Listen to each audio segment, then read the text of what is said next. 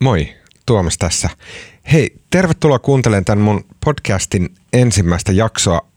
Ja mä haluaisin, jos sopii, niin tähän alkuun käydä semmoisen kymmenen minuutin hirveän litanian.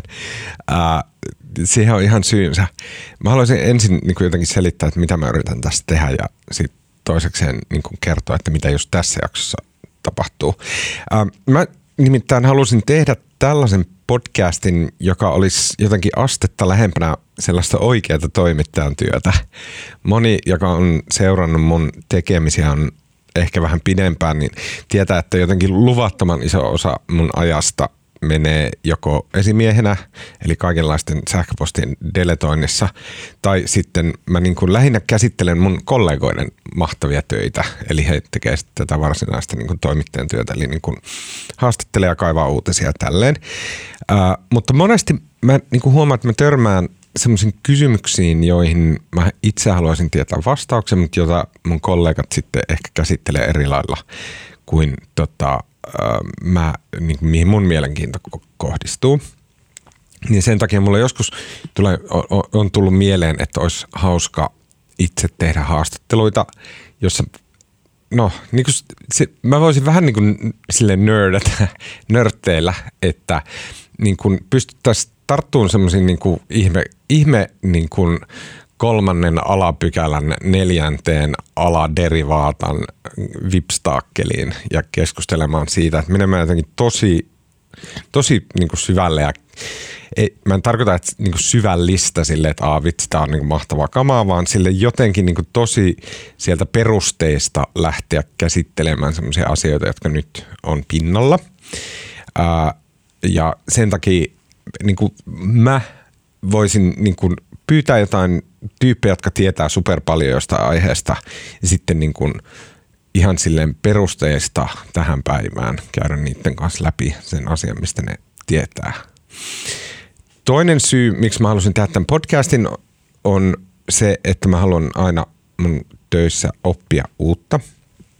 Ja mä oon huomannut viime vuosina, ehkä niin kuin tyyliin Joe Roganin äh, tyylisten äh, heppujen myötävaikutuksesta, että YouTube ja podcastit on selkeästi jotenkin kietoutumassa yhteen. Ja sitten mä oon tämmönen kurttunen vanha setä, niin mä en tajua YouTubesta yhtään mitään ja se aiheuttaa musta semmoista niin kuin ammatillisesti eksistentiaalista niin kuin kauhun kokemuksia – Joten mä ajattelin, että tämä podcast voisi olla mulle semmoinen keino, missä mä tutustuisin YouTubeen kanavana ja niin mediamuotona ja sosiaalisena mediana ja silleen, ja ottaisin sitä käyttöön ja oppisin käyttämään sitä ja ehkä siitä olisi sitten niin kuin jollakin tapaa hyötyä kaikille. Eli tämä podcast tulee YouTubessa ensin mä, niin kuin, mä en väitä, että mä varsinaisesti niin kuin teen tämän YouTubea varten, vaan kyllä mä niin kuin, tavallaan teen tämän edelleen ensisijaisesti podcastina, mutta niin kuin, mua kiinnostaa tässä myös se YouTube-ulottuvuus. Eli menkää YouTubessa Tuomas Peltomäki-kanavalle, sieltä se löytyy haulla ja tilatkaa se, niin sitten, sitten ehkä, ehkä tykkäät, ehkä ette, en tiedä. Uh, mulla on semmoinen ajatus sen YouTuben suhteen se, että et, et mä voisin yrittää tehdä silleen, että kun äh, mä huomasin esimerkiksi tämän seuraavan jakson, kun tämä julkaistiin muutama päivä sitten YouTubessa, niin sitten ihmiset on kommentoinut ja replyillyt siihen kommenttikenttää ja somessa ja Twitterissä ja muualla. Ihmisillä on tosi hyviä pointteja. Sitten joilla on niin kuin, tarkentavia kysymyksiä tai niin että, että he toivoisivat jotain tiettyä asiaa niin käsiteltäisiin vielä vähän. Niin mä voisin yrittää tehdä sillä tavalla, että mä YouTubeen ähm, julkaisen aina jakson jälkeen semmoisen niin kuin AMA-tyyppisen videon, missä mä sitten pääsin, pystyisin nostamaan niin kuin, äh, niin kuin kuuntelijoilta tulleita pointteja ja niin kuin hyviä hoksauksia ja sitten ehkä lievän faktatsekkausta. Sitten myös semmoista niin kuin ihan mitä sattuu kysymykset, ei tarvi olla niin kuin orjallisesti, että minuutilla 47 sanoit näin, näin, näin, vaan että siis okei, okay, ihan mitä vaan, että mä haluaisin kokeilla YouTubea semmoisen niin kuin vähän kaksisuuntaisena kanavana, missä niin kuin, ähm, pystytään käymään jonkunnäköistä niin kuin dialogia keskenämme. Mm. Okei. Okay. Äh, kolmantena äh, mä yrittäisin tässä yhteydessä ottaa myös käyttöön tuon Redditin, koska tosi monella, tosi moni käyttää Redditia, tosi monella on siellä tili. Mm, se on mahtava tapa pysyä meemeistä kärryillä. Mulle se on myös mahtava tapa pysyä niin kuin mun obskuureista harrastuksista, outrun, elektronisen musiikin uusista tuulista ja tämmöisistä kärryillä. Mm, ja mä haluaisin kokeilla, että voisiko Reddit toimia tämmöisenä niin kuin, mm, niin kuin yhdessä tekemisen alustana. Eli että sinne voi ehdottaa, että ketä haluaisi, niin kuin, että kenen kanssa mä keskustelen. Sinne voisi myös, niin kuin, siellä on helppo antaa palautetta. Siellä on myös helppo niin kuin heitellä aiheita tai postata mielenkiintoisia linkkejä jostain aihepiireistä tai näin päin pois. Niin, eli äh, subre, mä oon perustanut tämmöisen subredditin nimeltä R kautta Tuomas Peltomaki. Äh, jos haluat, niin jos sulla on Reddit-tili, niin joina sinne. Katsotaan, mitä tulee. Siellä on niin kuin neljä ihmistä tällä hetkellä. Eli siitä ei välttämättä tule mitään, mutta kokeillaan. Mm. Okei, okay. nyt tämmöinen niin va- valtavan pitkä vuodatus heti alkuun. 99 prosenttia potentiaalisista kuulijoista on totta kai lopettanut, mutta siinä ne oli. Mennään tämän päivän aiheeseen. Äh, kun mä aloitin tekemään tätä podcastia, niin oli maaliskuu ja sen jälkeen tuli korona ja kaikki meni pieleen. Ja se hautasi tämän podcastin ihan totaalisesti kuukausiksi. Tuntui jotenkin niin kuin tosi työlältä ja vaikealta ja väärältä ruveta tekemään niin kuin tämmöistä podcastia sen niin kuin pahimman koronavaiheen aikana. Mutta nyt mä huomaan, että se oli oikeastaan tosi hyvä, koska mun ensimmäinen vieras on historian tutkija Olla Silvelnoinen ja me keskustellaan äärioikeiston historiasta ja siitä, mistä ne ajattelumallit on periytynyt. Me puhutaan tavallaan niin kuin siitä, että niin kuin, mitä keloja on ollut äärioikeistossa aina läsnä, mitkä näkyy edelleen tänä päivänä, miten ne on näkynyt 70-luvulla, miten ne on näkynyt aiemmin. Se tavallaan, mistä me puhutaan Ollan kanssa, se, niin kuin, se kirkastaa tosi paljon sitä, että niin kuin, mitä tämä on tämä uusnatsimeininki ja muu. Myöskin tämä ei todellakaan ole minkäännäköinen semmoinen kauhun sekainen podcast, jossa niin kuin pelätään juuri nurkan takana olevaa natsivallankumousta. Ja niin kuin, tämä on enemmän tämmöinen niin kuin nörttihenkinen keskustelu, ei niinkään semmoinen niin kuin, tiedätkö, aktivisti, hysteeris, niin kuin poliittinen keskustelu. Mm. Uh, mutta kun mä sanoin, että on hyvä, että se podcast ei tullutkaan ulos maaliskuussa, vaan tulee nyt, niin mä tarkoitan sillä sitä, että monet näistä kysymyksistä on huomattavasti ajankohtaisempia nyt kuin mitä ne oli maaliskuussa, koska ihan toissa viikolla korkein oikeus linjas, että pohjoisen vastarintaliikkeen, että et se on Suomessa laiton organisaatio, mun mielestä korkein oikeus on päättänyt tämmöistä viimeksi joskus 70-luvulla. Ja sitten samalla tietenkin on tämä hirvittävä, todella jotenkin kammattava niin sanottu vasaranatsitapaus, eli poliisi epäilee, että tämmöinen perussuomalaispoliitikon yritettiin murhata mm, ja että sen takana on kaksi tämmöistä miestä, joilla on kytkyjä äärioikeistoon. Nämä asiat tietenkin ne, on tapahtunut nyt eikä maaliskuussa, niin ne ei ole läsnä meidän siinä keskustelussa ja me ei puhuta niistä, mutta – meidän keskustelu liittyy sen, se selittää tosi paljon sitä, että mitä nyt tapahtuu. Yksi huomio vielä, mistä mä tiesin, että tulee valitusta, on se, että Oula Silvennoinen on paitsi varsin ansioitunut historian tutkija ja asiantuntija näissä äärioikeisto-asioissa, hän on myös niin kuin, tosi näkyvästi vihreä poliitikko, joka silleen ratsastelee päivästä toiseen Twitterissä sillä, että niin kuin, tavallaan mikä persoissa on vikana ja niin kuin, tämmöisenä persojen niin kuin, syyttelijänä ja piikittelijänä ja tälleen. Eli hän, hän ajaa omaa poliittista agendaa ja myös poliittista uraa puhumalla persuista niin kuin, osoittamalla niitä kohtia, että missä persut on kytköksissä äärioikeasta ja miten hänen asiantuntemuksensa avulla niin kuin tämän, tämän pystyy hoksaamaan, mikä on kaikki täysin ok ja niin kuin hyvä, että Oula tekee sellaista ja niin kuin poliittinen toiminta on tosi jees, mutta kannattaa kuitenkin pitää mielessä, kun kuuntelee tätä haastattelua, että Oula ei ole niin kuin kaikilta osin niin kuin täysin riippumaton tämmöinen tutkija, vaan että hänellä on myös tämä poliittinen puoli. Mm. Haastattelu on aika pitkä. Tämäkin on tällainen kokeilu ja mä luulen, että se niin kuin ajan mitassa, ajan mittaa löytyy sitten se oikea ajan mitta. Okei, pidemmittä puhetta, niin tässä on historian tutkija Oula Silvennoinen.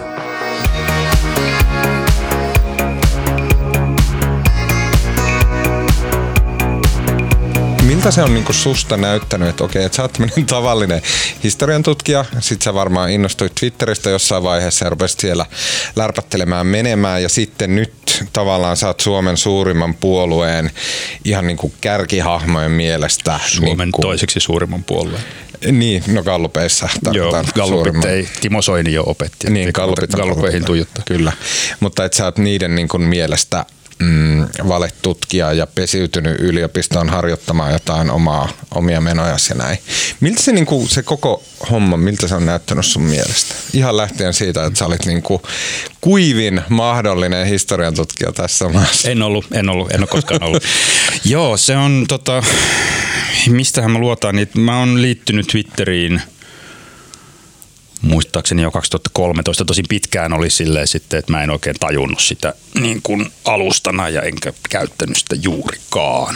Sitten me julkaistiin kollegoideni kanssa teos Suomalaiset fasistit siinä välissä, jolloin tuli tutustuttua suomalaiseen fasismin historiaan nimenomaan toista maailmansotaa edeltäneellä ajalla. Ja siihen, siihen asi- retoriikkaan, siihen mitä ne fasistit silloin sanoi ja millä tavalla ne, ne sanoi asioita. Ja sitten jossain vaiheessa joo se Twitterkin naksahti, että hei näinhän tämä toimii. Ja, ja tota, mä innostuin siitä – huomasin, että tämä on niin kuin minulle toimiva alusta.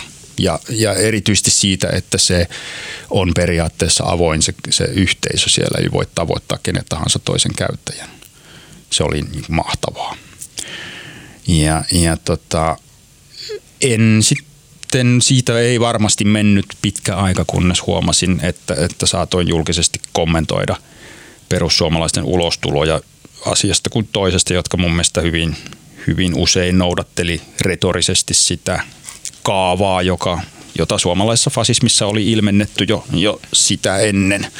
No ihan samanlaisia puheenaiheita, puhumattakaan siitä, että että moderni äärioikeisto puhuu niitä samoja asioita paikasta riippumatta. Että se, mitä, mitä perussuomalaiset sanoo Suomessa, niin sitä AFD sanoo Saksassa. Ja, Eli mitä nämä?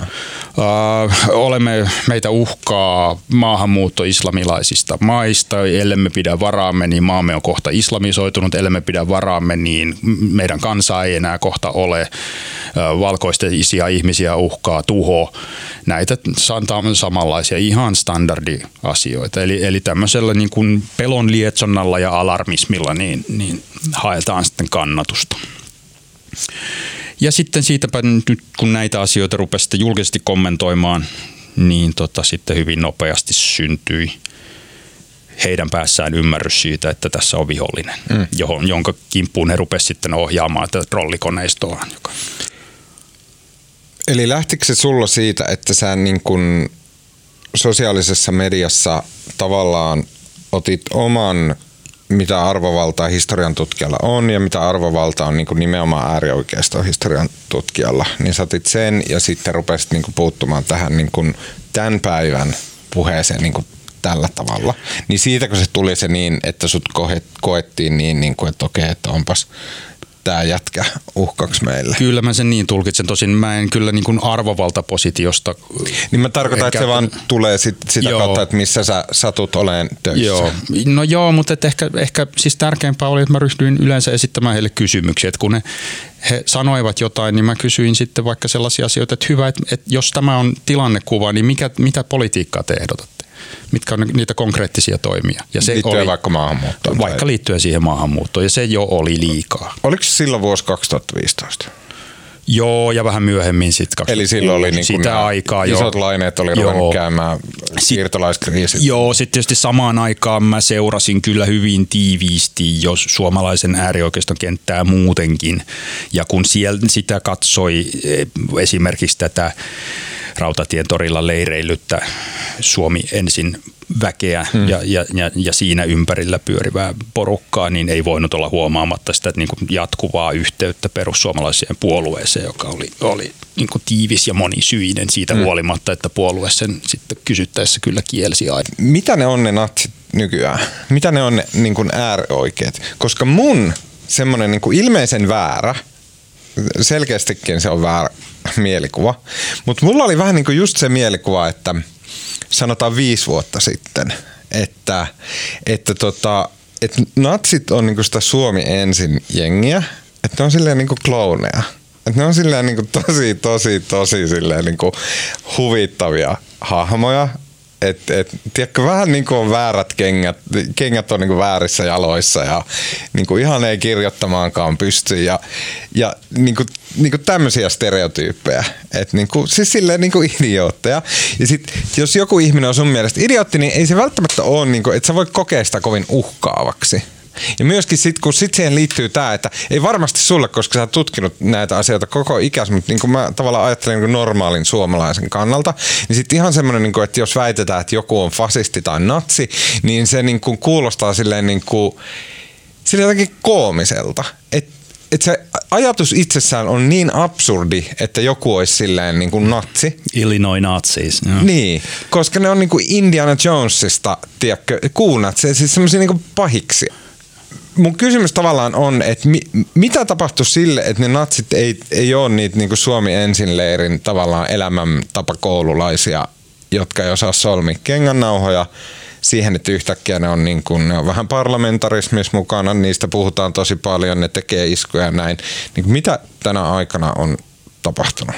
No jos ihan lyhyesti vastaisin, niin Neuvostoliiton romahdus, mutta, tota, mutta sitä täytyy pikkusen nyt kuitenkin sitä, sitä kenttää varmaan hahmotella tähän, että tota, tutkimuksessa käytetään esimerkiksi tämmöistä jaottelua, että meillä on, on, on oikeistopopulistisia liikkeitä jotka on sellaisia kuin vaikka Timo Soinin perussuomalaiset oli, mm. oli aika tyypillinen oikeistopopulistinen liike. Ja nyt itse asiassa, kun päästiin tähän sanaan oikeisto, niin nytpä tehdään kerrankin selväksi, että mitä se oikeisto tässä tarkoittaa. Se nimittäin ei tarkoita sitä, mitä oikeistolla ymmärretään niin kuin arkipäivän poliittisessa keskustelussa, eli, eli jotain kokoomuslaista yrittäjää, mm. jonka, jonka mielestä niin kuin valtiolla on liian suuri rooli, tai, tai jonka mielestä markkinaliberalismi on vastaus kaikkeen. Se ei tarkoita sitä, vaan se tarkoittaa sen oikeistosanan alkuperäistä silloin Ranskan vallankumouksen seurauksena niin kuin muodostunutta merkityssisältöä, jolloin se oikeisto, la droit, oli, oli sitä niin kuin autoritaarista, monarkistista, vanhan vallan palauttamista haluavaa jengiä. Niin kuin siis rojalisteja tavallaan. Joo, joo mutta sitten myös, myös niin kuin, että siinä, siinä sanotaan, että konservatismi kulki kanssa niin kuin – siinä vaiheessa kyllä hyvin, hyvin vielä käsi kädessä. Sitten minhän en voi olla konservatiivi olematta niin varsinaisesti oikeistolainen. Mutta, tota, mutta, mutta tämä on siis oikeiston merkityssisältö. Mutta oota, kun ei se ihan nyt kyllä mulle ei vielä auennut. Okay. Eli että okei, jos ollaan Ranskan vallankumouksessa, Joo. päitä putoilee, giljotiinit terävänä, ja sitten siinä tavalla just niin kuin vasemmisto vie voiton kuninkaalta, eikö about näin? No vasemmisto joo sen ajan siinä yhtä, mutta siis niin. siis käytännössä porvaristo ottaa, okay. ottaa vallan siltä säätyjärjestelmältä. Kyllä, just näin. Ja siinä yhteydessä syntyy jonkunnäköinen niin kuin oikeasta vasemmista jaotelma. Joo. Ja sitten siinä vaiheessa vasemmisto on tarkoittaa mitä? No siellä on sitten lähtien jakobiineista ja girondisteista erilaisia... Ne ei sano kenellekään mitään. Sano ne, ne on tärkeitä, ne on keskeisiä siis termejä yliopistolla sanoo. Ei, ei, ne on, ne on läntistä poliittista historiaa. Mutta mennään, mennään syvään. Joo, Mikä se, on Jakobiini? Se on niin äärikommari. Ehkä nykyyn näkökulmasta. Väkivaltainen mutta, äärikommari. No Jakobiineista tuli hyvin väkivaltainen liike sit kun he takertu valtaan, mutta ei, ei sen välttämättä. Mutta sanotaan, että ne oli radikaalimpia ja kyllä varmasti kuin, kuin sitten. Nyt varmaan joku Ranskan vallankumouksen tutkija kohta rupeaa soittelemaan tänne, että, että vaientakaa se tyyppi. Mutta, mutta suunnilleen näin. Se, että se, se porukka, se, sen, sen niin sanotun kolmannen säädyn sisällä oleva väki, joka oli siis ranskalaisten enemmistö kaikilla mittareilla. Eli köyhiä. Köyhiä, no, ei omista maata, ei pyöritä kauppaa. Siellä oli nekin, mutta sitä kolmatta säätyä oikeasti johti ranskalainen porvaristo, joka, joka vihdoinkin halusi poliittisia vapauksia ja oikeuksia. Ja joiden sitten... Ja po, no niin. Ja porvaristo on elinkeinon harjoittajat, ne jotka säätyyhteiskunnassa oli jäänyt kuitenkin sen niin kuin aatelisto, papisto, jaon ulkopuolelle. Kyllä, pyöritti siellä joo. kauppaa, laittoi rahaa Itä-Intiaan toiselta mausteita. Muun muassa näin, joo. Näin. Ja jotka, jotka niin kuin pitkään oli nähnyt, että siellä oli, oli etuoikeutettuja säätyjä heidän, heidän yläpuolellaan. Niin, jotka, jotka vaan makoili ja otti verot ja eli niillä. Niin, tai, tai oli sitten toisella tavalla tulppana heidän. Kyllä. Mut ja sitten, nämä oli siis vasemmalla. Eli no, por, porvarista oli tavallaan vasemmalla tässä ja Voi sanoa näin, joo, menossa. mutta että siis sanotaan, että, että, että sieltä porvariston piiristä sieltä kehkeytyy nimenomaan liberalismin ajatus. Okay. Se, että, että tota, yhteiskunnan ei pidäkään olla organisoitu niin hierarkisiin säätyihin, on oltava oikeusvaltio joka takaa sen, että jokaista kohdellaan lain edessä tasa-arvoisena. Liberalismin ydinajatus on se, että, että ihmisillä pitää olla suoja omia herrojaan vastaan. Ja se suoja tuli nimenomaan laista, perustuslaista, siitä, että, että tota, toimitaan lain mukaan, tehdään yhteiskunnassa asioita vain sen kautta. Mm. Ja tämä on oikeastaan se. Ja sieltä sitten tot, totta kai sieltä löytyi sitten, rupesi kehkeytymään jotain semmoista, mitä, mitä nykyään ymmärrettäisiin vasemmistolla myös, mutta totta, niin. siihen on vielä pitkä aika. Että se varsinaisen poliittisen vasemmiston synty ajoittuu sinne niin kuin massapolitiikan aikakauteen siihen, että, että syntyy niin kuin yleisen äänioikeuden käsite, Joo, mm. meni vielä pitkään. Kyllä, kyllä. Mutta tässä yhteydessä sitten, okei, okay, eli Ranskassa niin kuin porvarit nappas itselleen vallan ja sitten vallasta syöstiin nämä siis entiset aateliset. Ja he, he oli se, mistä sä sanoit, että he on se alkuperäinen oikeisto. No näin voi sanoa, joo. Okei, okay, ja se nyt varmaan niin kun, matkalle kohti natseja. Joo, aatelin ja papiston piiristä löytyi niitä, joiden intresseissä tietysti oli ollut sen vanhan järjestyksen säilyttäminen. Vanhan vallan, kuninkaan, sääty etuoikeuksien säilyttäminen ihminen. Mm. Ja tässä porukassa sitten, sitten syntyi se ensimmäinen oikeisto. Ja sitä, sitä lähinnä tarkoitetaan, että siellä, se, siellä on sellaisia asioita kuin autoritaarisuus, usko siis siihen, että tota, et, et yhteiskunta on paremmin organisoitu silloin, kun joku sanoo, mitä tehdään ja muut tottelee. Sieltä löytyy hierarkisuus, nimenomaan ajatus siitä, että, että, että Jumala on säätänyt ihmiset epätasa-arvoisiksi ja sitä se säätyyhteiskunta nimenomaan oli heidän mielestään heijastellut. Että toiset vaan kerta kaikkiaan oli oikeutetumpia mm. kuin toiset. Ja, ja tota, nämä on ehkä niitä keskeisiä asioita. Mm. Ja, ja siihen viittaa nyt sitten äärioikeistossa myös sana oikeisto. Okei. Okay. Tämä on jotenkin aivan häkellyttävän mielenkiintoista. En olisi ikinä ajatellut, että se menee noin kauas taaksepäin. Ja tämä voi olla, tämä on tosi tangentti ja sitten tämä voi olla myös ihan niin kuin paskaa mutta siis, kun mä oon monesti ihmetellyt sitä, että miten niin on mahdollista, että äärioikeus tai sanotaan oikeisto ja sitten uskovaiset löytää toisensa, koska monesti toisaalta tuntuu, että, että no niillä ei niin mitään tekemistä keskenään. Että joku Donald Trump, niin sillä ei niin todellakaan Jeesuksen kanssa ole niin minkäännäköistä niin kuin, ää, yhteistä. Mutta ton kuvauksen perusteellahan se yhteys on aina ollut. Joo, se autoritarismi on, on tässä kyllä se, se isoin niin kuin ratkaiseva tekijä, että siellä sanotaan, että jos olet kovin uskonnollinen, niin on todennäköisesti helppo myös hyväksyä ajatus siitä, että esimerkiksi Jumala on kaiken säätänyt ja määrää kaikesta ja, ja, ja tota, ihmisellä ei ole oikeutta kapinoida Jumalan tahtoa, mm. eli sen auktoriteetin tahtoa vastaan. Mm. Ja sen takia mä luulen, että kaikki uskonnolliset ihmiset eivät suinkaan ole autoritaareja tässä, tässä mielessä, mutta tota, et sit sieltä kuitenkin hyvin paljon löytyy ymmärrystä niin tämän tyyliselle ajattelulle. Mm. Ja kun autoritaarisia persoonallisuuksia, me olemme kaikki jossain määrin autoritaareja tietysti, mutta se vaihtelee. Ollaan, kaikki on jossain Gaussin käyrällä tässä suhteessa.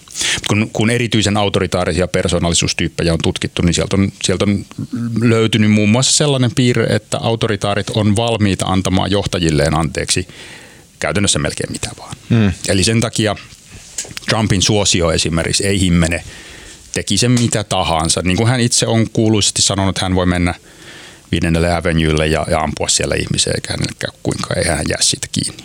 Ja mä luulen, että se on totta. Jos se tekisi sen, niin, niin saattaisi hyvinkin käydä näin. Joo, toi nyt tuli sunkin osalta vähän liioittelu. no, Eihän se nyt millään tavalla pidä paikkaa. Älähän nyt, hän, hän on juuri ollut valtakunnan oikeudessa tällaisista asioista. No joo, leikki leikkinä.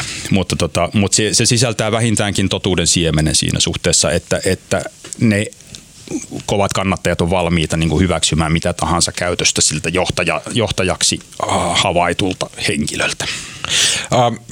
me lähdettiin jo liikkeelle tähän niin kuin, niin kuin laajaan kaareen. Joo. Mun mielestä aika hyvin. Joo, me ollaan, päästy vasta, me ollaan päästy vasta populismiin. Niin. Joo. Eli tota, Timo Soinin perussuomalaiset oli populistinen puolue. Se tyypillisesti siis nojasi sellaiseen retoriikkaan, jossa esitetään yhteiskunta niin kahden ryhmän koostumuksena. Toisaalla on turmeltumaton kansa, josta kumpuaa kaikki hyvä ja oikea ja jota populistit aina väittävät edustavansa yksin oikeudella. Ja toisaalla, toisaalla on sitten turmeltunut eliitti. Ja eliittiin heidän näkökulmastaan luetaan kaikki, jotka syystä tai toisesta ja hetkellä tai toisella on, on jollain tavalla poliittisia vastustajia. Ja, ja tämän niin kuin varassa lepää se populismin maailmankuva ja yhteiskuntateoria.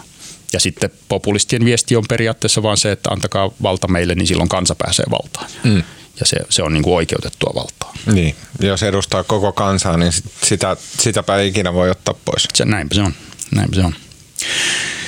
Sitten kun, kun siirrytään täältä niin kuin, niin kuin oikeistoa kohti edelleen, nimenomaan siis tässä traditionaalisessa mielessä oikeistoa, niin, niin sitten tullaan äärioikeistoon, joka jaetaan vielä radikaaliin oikeistoon tai oikeistoradikalismiin ja sitten ekstremistiseen oikeistoon. Mm-hmm. Ja näiden... Mun mielestä on niin jotenkin jännää, että ne on kaikki tämmöisiä niin kuin tiettyjä. Niitä ei voi heitellä silleen mitä sattuu, että radikaali tai ekstreemi.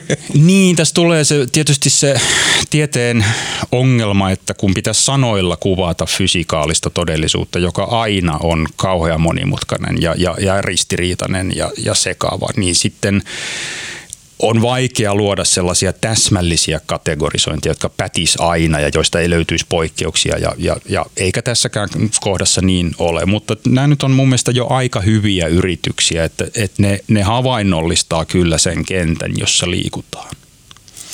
Et siellä ekstremisteistä sieltä löytyy sitten nimenomaan väkivallan käyttöön turvautuvia – ääriliikkeitä, mm. sellaisia kuin pohjoismainen vastarintaliike tai Kreikan kultainen aamunkoitto tai, tai tota, Saksan kansallissosialistit taisteluaikana, jotka, mm. jo, jotka käytti siis väkivaltaa ohjelmallisesti ja, ja niin kuin osana poliittista taktiikkaansa. Ja sitten, sitten kun tullaan sieltä vähän, vähän takaisinpäin, niin näissä oikeistoradikaaleissa puolueissa, tyypillisesti siis sellaisissa kuin perussuomalaiset tai Alternative für Deutschland, niin siellä siellä puhutaan näitä samoja teemoja, mutta tota, sitten ollaan virallisesti kuitenkin, ei, ei toimita sentään väkivaltaisesti. Mutta mikä siinä on sitä radikaalia? Se, että nämä puolueet on hyvin, jos katsotaan niin kuin – yleistä politiikan mielipideilmastoa, niin nämä edustaa kyllä, kyllä hyvin niin kuin radikaaleja juurille meneviä irtiottoja. Sieltä saatetaan sanoa vaikka, että ihmisoikeudet ei koske kaikkia. Asia, joka kuitenkin on viimeistään toisen maailmansodan jälkeen ollut sellainen niin kuin yleisesti hyväksytty periaate läntisissä yhteiskunnissa. Tai siellä saatetaan sanoa, että tota, ehdottaa radikaaleja ratkaisuja vaikka, vaikka tota, maahanmuuttoon tai väestörakenteeseen liittyviin kysymyksiin heidän Okei, mutta tämä on tosi mielenkiintoista. Mikä tekee sen, niin kuin, Mä oletan, että sä viittaat nyt vaikka siihen, että, että niin rajat kiinni, että se on mm. radikaali ratkaisu. Onhan mikä se aika radikaali ratkaisu. Joo, joo, on se, niin. mutta mikä siitä tekee radikaali? Miksei, mikä se on se ero, että miksei se ole vaan niin yksi poliittinen mielipide? Mikä siitä tekee radikaali? Sehän on määritelmä kysymys. Se sana tarkoittaa nimenomaan niin kuin, niin kuin juuriin menevää ja silloin, että et, et ehdotetaanko jotain, että mielestämme rajatarkastuksia pitäisi hieman tiukentaa. Mm. Tai että, että rajat Juman kautta kiinni ja sieltä ei tule ketään. Niin, niin kyllä tätä toista jälkimmäistä voi hyvällä syyllä nimittää radikaaliksi ratkaisuksi. Mut hehän mut tietää... silti, siinä, silti se kysymys pysyy siinä. Niin kuin, niin kuin laajen taakse, niin se, että, että, niin kuin, että joku ihminen voi olla sitä mieltä, että esimerkiksi että Suomeen ei tarvita enää yhtään maahanmuuttajaa niin mikä, sekin on siis totta kai se on tosi radikaali, mutta se radikaalius niin kuin johtuu siitä, että kukaan muu ei ole sitä mieltä. Mutta siis mikä erottaa sen, että miksi ne ei ole vaan niin kuin random poliittisia mielipiteitä, miksi joku on semmoinen niin kuin radikaali mielipide? Tämä on hyvä kysymys, koska he itsehän ovat sitä mieltä, että niitä pitäisi kohdella vain poliittisina mielipiteinä toisten joukossa. Että se on ihan ok sanoa vaikka, että kyllä kansanmurha on yksi keino niin väestörakenteen äh, niin kuin oikaisemiseksi. Niin, mutta kun nyt sä taas puhut, sä puhut Joo. ekstremismista Aivan. nyt, koska siinä on se väkivalta mukana. Ei, he, hehän, puhuu, hehän on pohtineet tätä kansanmurhakysymystä ja sitä, Kyllä, miten kyllä, se mutta nyt ei mennä sinne. ilman väkivaltaa. Puhutaan si- Joo. pysytään siinä radikalismissa, jossa ei silleen niin olla ketään tappamassa, vaan ollaan silleen, että okei, että et laitetaan rajat kiinni. Sitten meidän täytyy tutustua Overtonin ikkunan käsitteeseen, joka Joo. on, on heidän hyvin tuntemansa ö, ajatus siitä, että tota, mielipideilmastossa se, mikä on sallittua, mikä nimenomaan on sen, sen ei-radikaalin sisällä, niin se ajan mittaan siirtyilee ja sitä voidaan siirtää tietoisella toiminnalla. Esimerkiksi sillä, että julkisuudessa jatkuvasti puhutaan ja puhutaan ja puhutaan jostain aiheesta. Mm.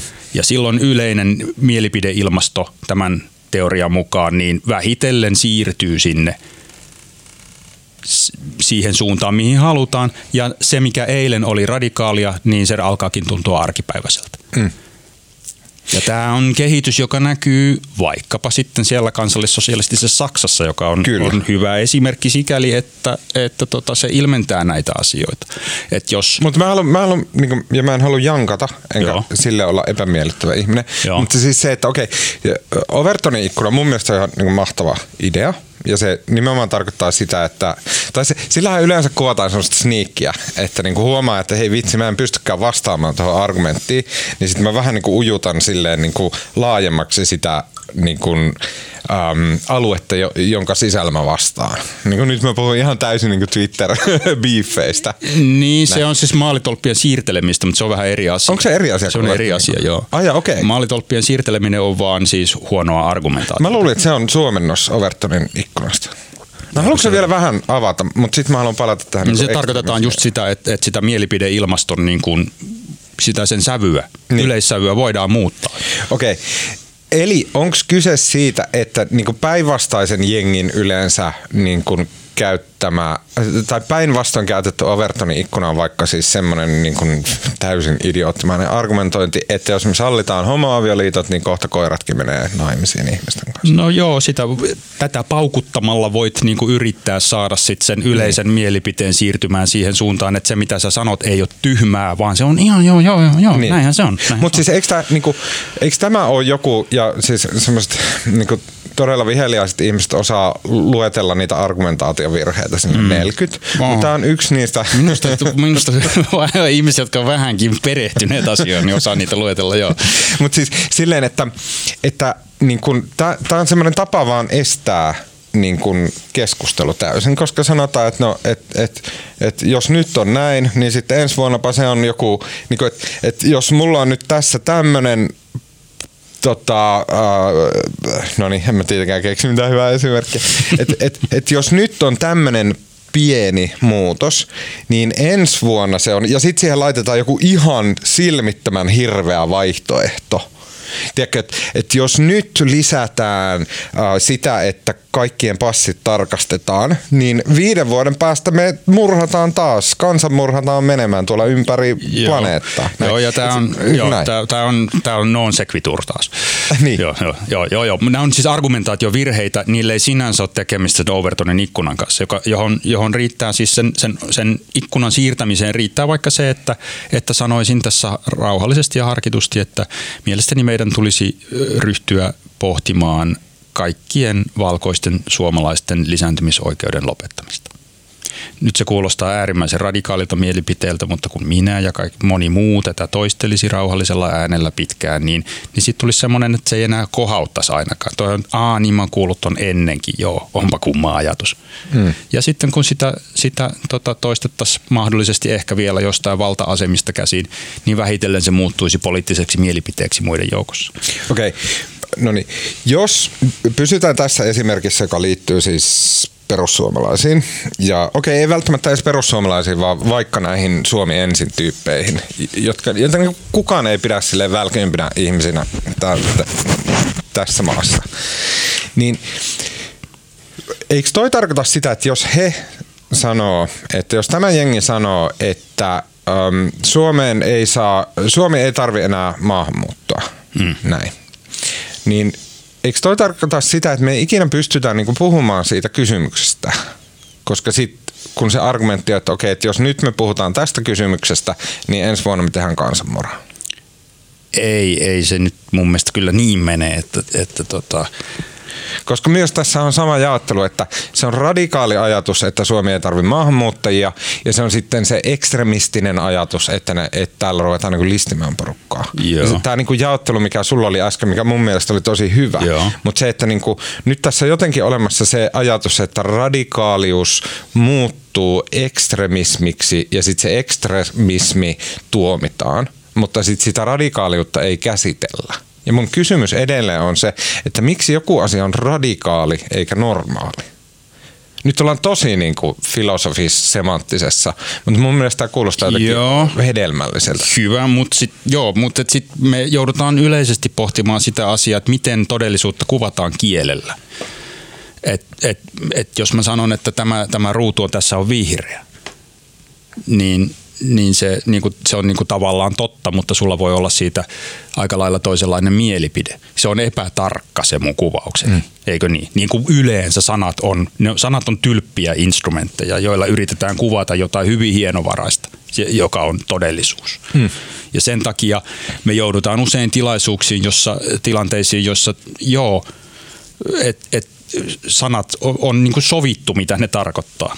Niillä on sopimuksenvarainen sisältö ja sitä sisältöä voi kyllä yrittää muuttaa, mutta tota, ö, ei ole semmoista niin kuin luonnonoikeudellista kieltä, jossa, jossa sanat niin kuin olisi suoraa seurausta todellisuudesta ja, ja, ja ne ei olisi sopimuksia. Mm, kyllä. Ja sen takia, joo, totta kai, mutta se mitä yritin sanoa, niin, että se mikä on radikaalia vuoden 2020 Suomessa, niin se ei olisi ollut sitä vaikka vuoden 1940 Saksassa hyvin moni asia. Mm. Juuri sen takia, että, että tota, vaan että se, se näkökulma muuttuu, että mikä on radikaali. Me, radikaali on se, mikä, mikä, mikä meidän enemmistön mielestä on sitä. Mutta onko tässä, että radikaalius syntyy siitä, että se voi johtaa ekstremismiin? Asia on radikaali, jos sillä on niin kuin ihan loogisesti ajateltuna huono lopputulos. Ei, voi, asia voi olla radikaali ja se voi olla vaikka samaan aikaan ihan totta voidaan vaikka sanoa, että, että tota, ilmastonmuutoksen torjumiseksi meidän pitäisi lopettaa fossiilisten polttoaineiden polttaminen nyt. Se on radikaalisti sanottu. Sen seurauksetkin olisi jokseenkin radikaaleja, mutta se voi silti olla ihan tosi lausuma. Ja, ja tota, ei asiat ole vääriä suoraan sen takia, että ne on radikaaleja. Mm. Se on vaan kuvaava termi. Okei. Okay. Nyt mä palaan siihen alkuperäisen kysymykseen. Mitä sitten on oikeisto radikalismi ilman sitä ekstra- ekstremismia? No niin, eli, ja sitten palataan taas siihen, siihen oikeistotermiin. Eli nämä on tyypillisesti autoritaarisia nativistipuolueita. Siellä on muitakin teemoja, mutta jos nyt kaksi pitäisi nostaa, niin mä nostaisin nämä kaksi piirrettä esiin. Etnonationalismi.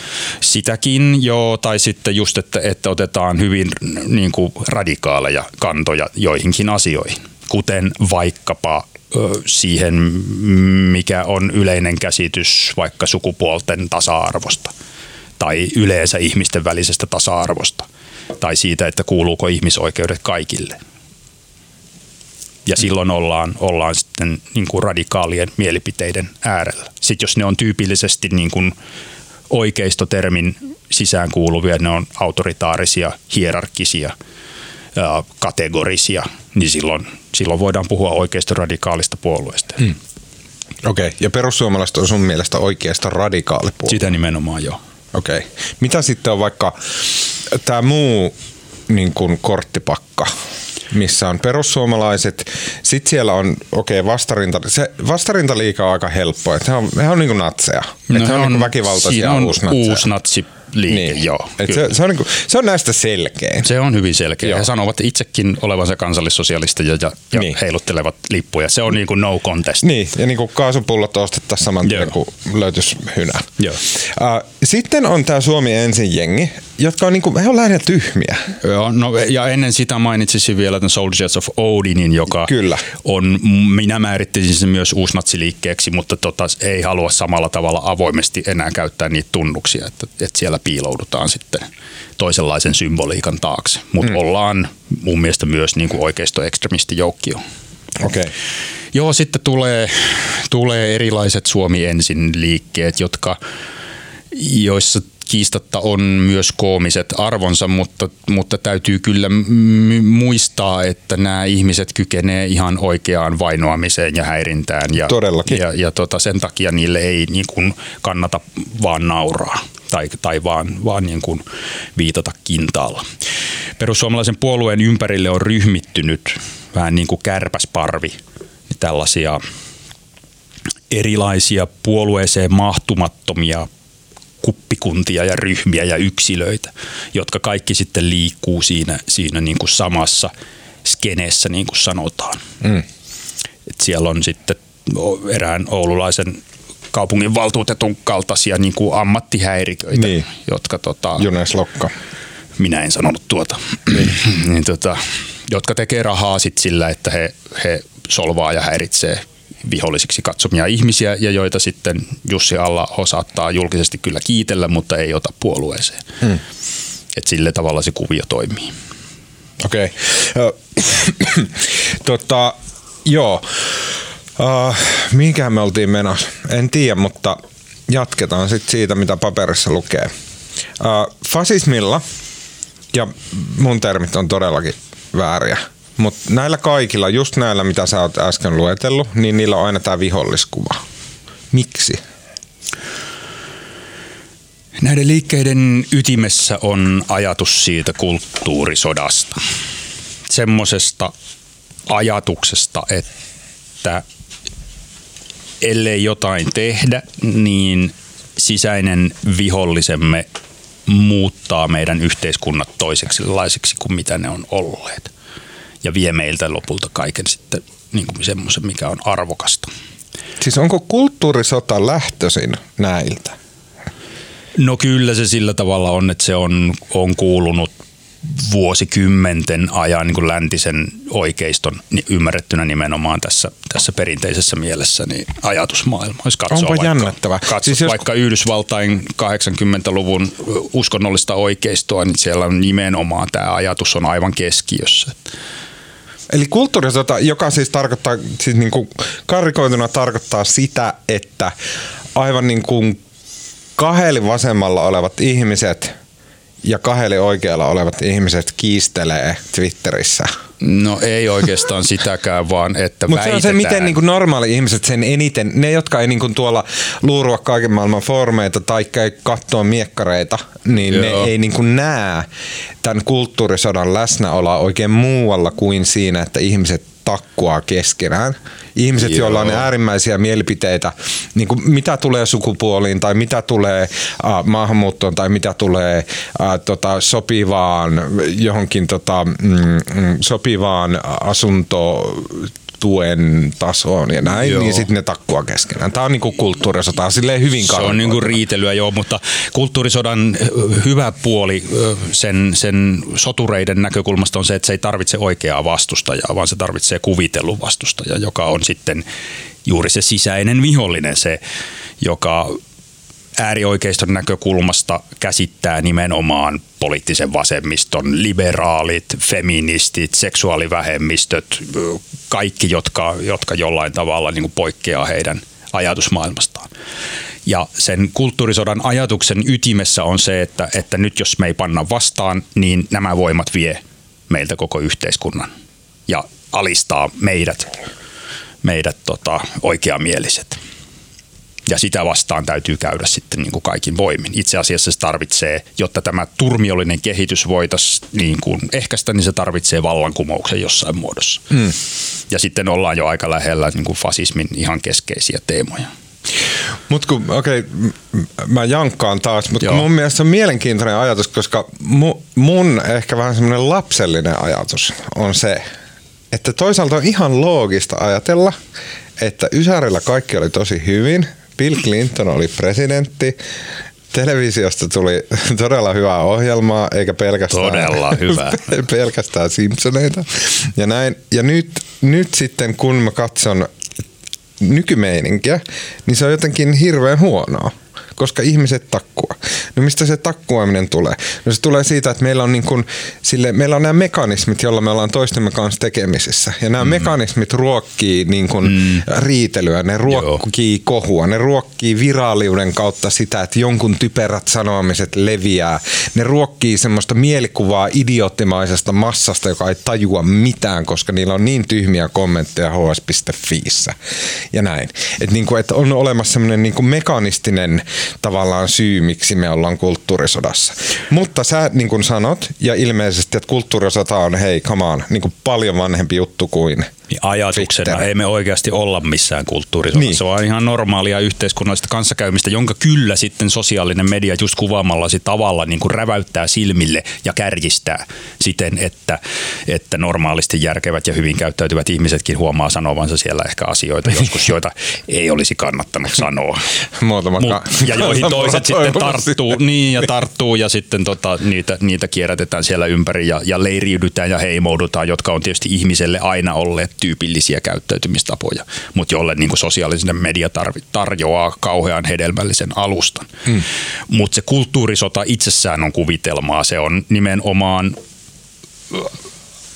autoritaarisen oikeiston ajatus siitä, että, että joku tämmöinen prosessi on käynnissä ja ellei me nyt niin kuin paa sille stoppia, niin, niin kohta kaikki on menetetty. Hmm. Ja tämä sama ajatus kertautuu niin kuin heidän maailmankuvassaan hyvin monella tavalla. Siellä on ajatus esimerkiksi islamisoitumisesta, joka on heidän mielestään prosessi, joka on jatkuvasti käynnissä ja aivan kohta se, se on, niin kuin saavuttaa tavoitteensa. Ellei sitä nyt pysäytetä keinoilla, jotka voi olla miten radikaaleja hyvänsä oikeastaan, niin tota, kohta kaikki on menetetty. Hmm. Ja kun tämä, tämä nimenomaan palautuu sitten fasistisille liikkeille ihan oleelliseen ajatukseen siitä sisäisestä vihollisesta, että sellainen on olemassa, se hautoo koko ajan pahan suopia aikeitaan ja, tota, ja ihan kohta se on voittanut, ellei tota, jotain tehdä. Okei, okay. mutta eikö tämä taas, niin kun, ja mä en niin halua niin mä en yritä tässä niin kuin mitään vatabautismia tai semmoista, mutta eikö tämä niin identtinen sen ajatuksen kanssa, että vasemmistoprofessori Twitterissä näkee natseja kaikkialla – Kuka? Siis en tarkoita sinua, vaan... Et niin, niin, et voikaan tarkoittaa minua. Mä tarkoitan niinku stereotyyppistä tämmöistä niinku, niinku stallariajat elänyttä professoria, näin. Uh, siis en ketään oikeita ihmistä, vaan tämmöistä niin, no, mutta sit... ilkeitä stereotypia. niin. näin. Joka tapauksessa, en tarkoita sillä mitään. Näin. Et, et, et, ne näkee niinku natseja kaikkialla. Joka, joka ihminen on vähän niin kuin, että Aa, toi on varmaan niinku piilonatsi. Varsinkin meitä mediassa syytetään jatkuvasti natseiksi. Että meillä on niinku joku salainen agenda, että mm. täällä niinku toivotaan, että vähemmistöt kaikki niin kuin saadaan alistettua naiset ja muut. Ja, ja, ja sitten, että et nimenomaan se on niin kuin sisäinen vihollinen, joka hetkenä minä hyvänsä niin kuin persujen kautta ponkasee, alistaa koko Suomen vielä 11 prosentilla niin kuin rautaiseen otteeseensa ja sen jälkeen demokratian ei ole paluuta. Et se, on, niin kuin, se on jotenkin hyvin identtinen. Niin, kuin... niin mutta sitten on kysymys siitä, että tota, mitä keinoja on, halutaan käyttää. Niin kuin... Sen suitsimiseen? Niin. No vasemmistolle täytyy antaa se, että vasemmisto käyttää vaan niin kuin ärsyttävyyttä. se täytyy jokaiselle sallia, jos, jos, tota, jos, jos näin on. Joo, meillä on kuitenkin sit historiallisia esimerkkejä siitä, niin. että, että mitä seuraa, seuraa no, mutta sitten taas jos... niin kuin, niin kuin tämä komsi, komsi, se voi jatkua loputtomiin, että no mutta kun sitten on niin kuin Stalin ja näin niin kuin, niin. se, tämä keskustelu on menemässä, menemässä niin kuin ääliömäiseksi. Mutta siis mua, mun mielestä se on vaan kiinnostavaa, että ne niin kuin muodot on samat vähän niin kuin kaikkialla. Niin kuin, niin kuin, riippumatta siitä, että miltä puolelta asiaa katsoo ja näin. Se jotenkin se muoto, se asian muoto. Mä en näe sitä kyllä ihan noin, että siellä mä en niin kuin kuule sieltä oletetusta toisesta ääripäästä niitä samanlaisia asioita siitä huolimatta, että varmasti sieltä löytyy ihmisiä, joiden, joiden maailmankuvaa ohjaa samanlainen niin kuin viehtymys salaliittoteorioihin ja, ja niin. tota, sellaiseen kuvitelmaan, että kohta kaikki on mennyttä ja alarmismiin ja, ja tämmöiseen. Niin. Mutta, mutta, mutta onko se tosiaan se ero, että vasemmalla siihen ei liitetä ja vasemmisto ei itse, radikaalikaan vasemmisto ei ehdota, että siihen liittyy niin esimerkiksi väkivalta. En minä sitä tiedä. Varmaan sieltä sellaisiakin ihmisiä löytyy. Ja mutta, mä en siis mutta tiedä eihän... Antifasta mitään. Joo, ei, an, ei, Antifalla käsittääkseni mitään tekemistä sinänsä radikaalin vasemmiston kanssa ole. Eikä, enkä mä nyt kun su, su, radikaali vasemmisto Suomessa, niin missä se on? Ei, ei meillä tällä se. hetkellä ole sellaista käytännössä. Mm. Radikaali oikeisto meiltä se kyllä on. löytyy. Ja siitä on tuomittu ihmisiä ja järjestöjä niin. lakkautettu. Et kun nämä on, nämä on tietysti syklisiä juttuja, että meillähän on ollut Suomen historiassa tietysti toisenlaisia vaiheita, jolloin sitten taas niin kuin oikeisto, äärioikeistokin on ollut hyvin niin kuin hissuksiin painettuna ja, ja sitten meillä on ollut eduskunnassa puolueita, joilla nyt on ollut täysin kiistattomat yhteydet vaikka Neuvostoliittoon. Ja, niin. ja ne on ollut historian jaksoja, joissa, joissa sitten tämä keskustelu voisi näyttää todennäköiseltä. Mutta nyt me ei eletä sellaista vaihetta, jolloin on lähinnä niin kuin epärehellistä ruveta, ruveta sitten vetelemään niitä siihen, siihen niin, niin, kuin jona, niin, että, nämä, niin. että nyt meillä on niin kuin samanlainen vaara jostain. Ei niin. ole tällä hetkellä. Suomalaisia kommunistipuolueita on tällä hetkellä kolme ja niistäkin kaksi taitaa olla lopettanut toimintansa. Että, niin. että, tota, ja niilläkin on tosi paljon sitä huumoriarvoa. Niin, siellä, siinä se Paitsi Yrjö Hakanen on jotenkin mahtava tyyppi. Joo, siellä varmaan. tota, Sitten mä kysyisin tästä, niin kun kun ollaan, okei okay, tämä on viimeinen kysymys nykyajasta. Mm-hmm. Äh, Onko rotu nykyään niin kun keskeinen ajatus fasisteilla tai sitten tämmöisillä niin natsihenkisillä tyypeillä? On se kyllä. Onko? On, on, on, on, on. Jos, fasismi, jos me käytetään vaikka Roger Griffinin fasismin määritelmää, että se on, se on populistisen äärikansallismielisyyden palingeneettinen muoto, jossa se palingeneettisyys tarkoittaa nimenomaan ajatusta siitä, että kansakunta täytyy uudelleen synnyttää, uudelleen muokata, uudelleen rajata, jotta se voisi olla se, se kansakunta, joka, joka, jollaiseksi se on tarkoitettu. Niin kyllähän näillä kaikilla, jotka tällaisen ajatuksen – on omaksuneet, niin, niin sieltä sen kansakunnan määrittely tapahtuu ensisijaisesti nimenomaan, eikä edes rodu vaan, vaan sitten ihan ihon värin kautta. Että sieltä, sieltä löytyy kyllä sitten hyvin, ei tarvitse paljon rapsuttaa, kun sieltä löytyy puhetta siitä, miten valkoinen suomalainen on, on niin kuin katoava laji ja nyt täytyy äkkiä tehdä jotain. Niin, aivan totta. Mistä mulla on sitten tullut tämmöinen mielikuva, että sekin on jotenkin niinku siirtynyt, niinku, ei, kukaan ei puhu rodusta, että se ei jotenkin niinku oikeistopiireissäkään muotia, vaan ne puhuu niinku kulttuurista. Kyllä ne puhuu siitä rodustakin, mutta siis kulttuurinen rasismi on, on kanssa, se on niinku variantti tästä teemasta. Siinä missä sitten vaikka kansallissosialistien ajattelu lähti siitä, että on olemassa joku saksalainen rotu ja sitten on olemassa sellaisia niin vieraita aineksia Saksan kansakunnassa. Ja, ja että Saksan kansakunta voi olla niin kuin yhtenäinen ja, ja puhdas ja voimakas vasta kun nämä vieraat aineet on erotettu siitä. Karkeimpana esimerkkinä tietysti sitten juutalaiset, joiden, joiden uskottiin olevan niin kuin saksalaisen kansakunnan mädättäjiä. Mm niin, niin tota, ihan samalla tavalla tämä voidaan tämä sama ajatus ilmaista niin kulttuurisin termein. Mm. Voidaan sanoa, että joo, että ei rotu ole tar- tar- tärkeää tai ei, ei ihoväri ole tärkeää, mutta, mutta jos et jaa niin kuin näitä samoja peria, kulttuurisia niin kuin perusteemoja, perusoletuksia, niin sitten et kyllä voi olla oikein tämän kansakunnan jäsen ja, ja itse asiassa sun läsnäolosi täällä on, on sitten niin kuin meidän yhteisöllisyyttä hajottavaa. Mm. Ja se, siitä päästään ihan samalla tavalla sen samaan ajatukseen, että, että sitten etniset vähemmistöt, jotka yleensä on sitten myös kulttuurisia vähemmistöjä, niin te ette kuulu tänne ja teidän pitäisi mennä niin. jonnekin muualle. No kun musta kuul, niin kuin, tämä on tosi hahmoton ajatus, mutta se kuulostaa siltä, että, että, että niin jossain vaiheessa niin kuin, kun tiedätkö, on olemassa se joku pahis linna jollain synkällä kukkulalla, jossa niin kuin maailman natsi intelligentsia pitää päämajansa ja siellä ne hieroo suunnitelmia. Ja, tuli Näin. kaksi sanaa, jotka on vaikeita sovittaa yhteen lauseeseen. niin siellä, että nekin on joutunut myöntämään, että okei, että tiede sanoo niin kuin kiistatta, että ei ole olemassa mitään rotuja, ei ole olemassa mitään niin kuin ihmisiä, jotka on niin kuin... Ei ne tämmöistä myönnä kyllä siellä, ja ei, ei tarvitse kauheasti niihin tutustua, kun huomaa, että ei ne ole luopuneet millään tavalla rotuajattelusta ja, ja rodun käsitteestä siitä huolimatta, että ei, ei sitä niin kuin hmm. tieteessä oikein, ei sillä ole sisältöä. Ei siihen vaan tullut rinnalle tämmöinen niin kuin toisen tyyppinen, että okei, että vaikka olisit minkä rotunen, niin sun kulttuurissa ainakin on, niin kuin, että sieltä löytyy vikaa. sopimaton, niin, ja, että, ja, ja ihan samalla tavalla. Naisia alistava, joo, äh, mitä tahansa. väkivaltainen, äh, ei järjestäytynyt, Nimenomaan. ei kunnioiteta lakeja. Joo, ja just koska te Mikä kaikki liitetään islamiin Muun muassa, mutta että ihan samaa retoriikkaa on käytetty vaikka romaaneja vastaan Suomessa. Että niin. te, te, ja, ja itse asiassa teidän läsnäolonne ei ole suotavaa, koska kun te ette osaa käyttää käyttäytyä näiden meidän kulttuuristen normien mukaan, niin sitten teidän pitäisi lähteä jonnekin muualle.